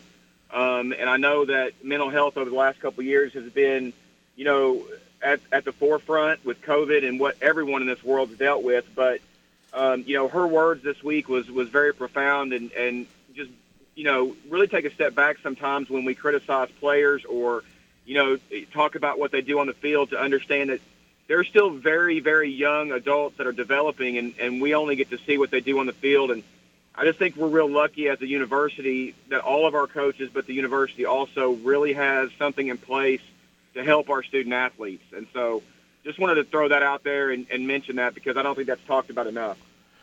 No, hey Greg, I really appreciate it. Hey, good luck this weekend, man. I'm I'm pulling for you. You know you're one of my favorite humans, and appreciate your phone call. It's a really good point that he brings up. You know that's been some. Oh, I'm sorry. That's on me. Me like too, Greg because I hit the off button. My bad. I really like Greg. team, uh, the compete team barbecue crew. I retweet him a lot on my Twitter feed. You know, you think about uh, you, how, great of a dude is Greg, right? How great of a dude is Greg? His trailer got stolen, and he still came on the show. And we're like, no, dude, you got to take care of it. Found the trailer, ended up donating some of the money he had made from the sale of his of his goods. I he's just a salt of the earth human being. I love him to death. Um, but his point is right. You know, this is such a different era, and I think it's hard for some old school people. I'm, and sometimes I'm in this group. Oh man, I'm so in this group where, I'll, just as an example, you know, you'll see people that will fight about paid internships, right? Or they'll fight about paid jobs and, and, and this and how college student. I'm thinking to myself, that's great. That's all. I'm so happy we're making that stretch. But I had to work a double shift at Applebee's in order to make sure that I could work my TV uh, internship. Was it right? No, but it's part of learning. I had to work for minimum wage as a board op because that's what the starting pay was. And I think, you know, so in my world, in the way my mind works, sometimes there's that old school mindset where you don't stop and realize, you know, you, you don't have to destroy yourself. There's got to be a point where there's self care that's involved. And sure, is there a toughening and hardening of people when they go through things? You bet. It's not immediately tap out. But there's also issues that Oklahoma and many others have taken very seriously when it comes to that mental health and the challenges and the struggles that can be out there from the day to day demands. To where old school people, oh, you work through it, tough through it, deal with it. No, it's, it's it's not the right answer, and it's not the way to go about it. So yeah, I'm so pumped and so happy that it's a point of emphasis because it's opened my eyes as someone who doesn't, who hadn't always thought the right way. I think is the best way to put it. Who had always looked at things maybe with a little bit of a of a jaded eye. And you learn a lot from it. So thanks for bringing it up, Greg. I appreciate it, man. I'm I'm with you 100. I'm I'm glad that we spend time to talk about the importance of it, and that Patty Gasso speaks out in support of it as well. Trust me, there's still many out there, Josh. They have the tough it out, get through it mindset and mentality. It's still out there. Maybe it's just me. All right, listen. We owe you one more segment. But I have so much good Jerry Jones audio, Josh.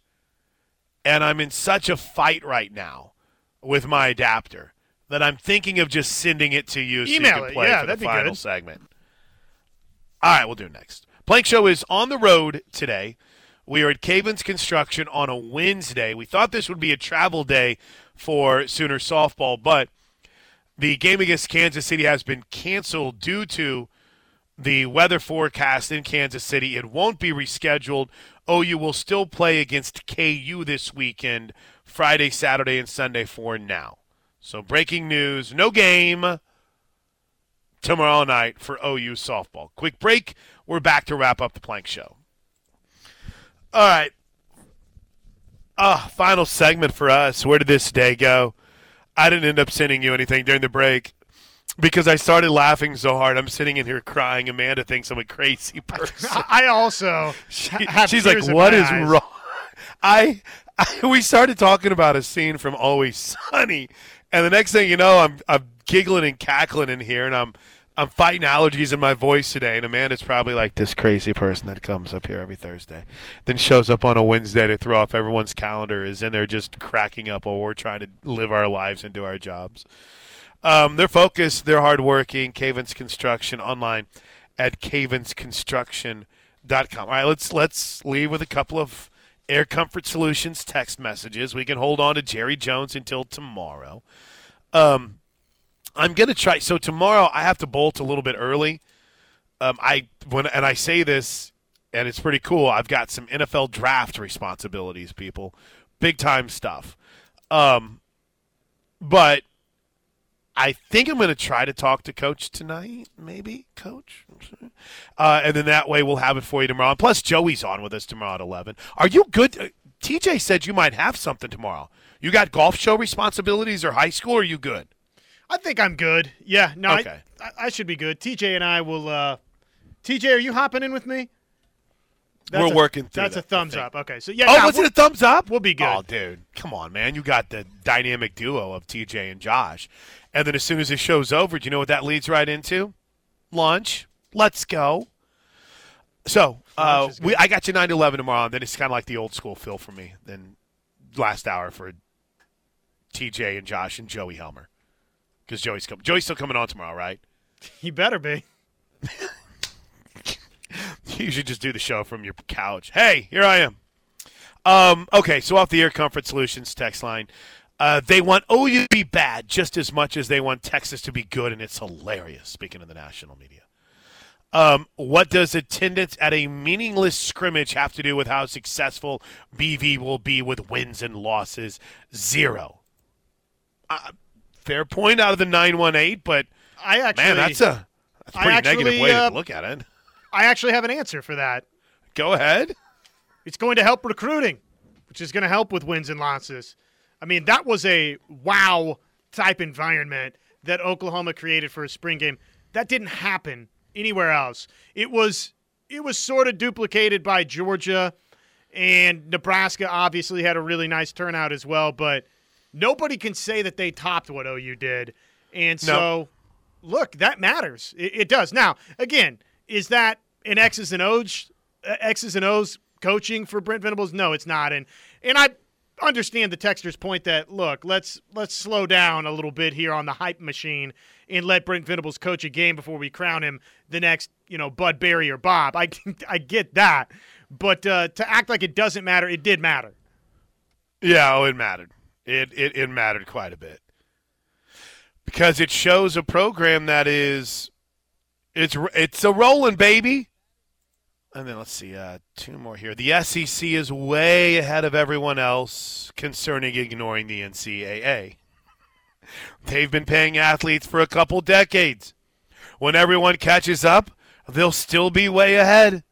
Jimbo Fisher said it a few months ago. They've been paying players for years. Now it's legal. I think the I, I, think the best way to put it is what do you say? We had NIL before there was NIL. Wasn't that the great line from from Jimbo Fisher? Oh, we had NIL. We had NIL for years. um. Oh gosh, hold on, hold on. Where's it? Okay, one more.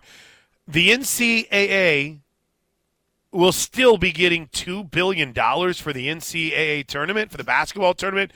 See, that's where I'm unknown about what that next era of the NCAA looks like.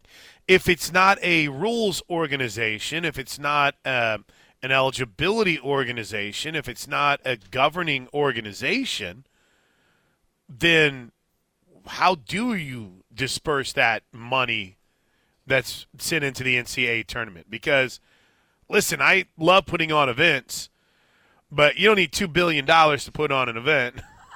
that's there's some of that credit for that that needs to be given to the the, the the teams and the conferences. But that's a great question. How does that end up? What ends up happening to that financially? Where does that money go? And then one more tweet, text to wrap the show up, which says it perfectly. From the 918. as Coach Venables says, everything matters. Everything includes the spring game. I will say, when he drops that line, you're like, oh, let's go. Everything matters. How you do everything matters with the intent and the focus of wanting to be the best. Everything matters. Boy, let's leave on a hot streak, baby. Green Country bringing the heat to close. Hey, have a good day, Plank. Hey, you and I get to talk tomorrow. I'm excited about that because I get a chance to talk to you.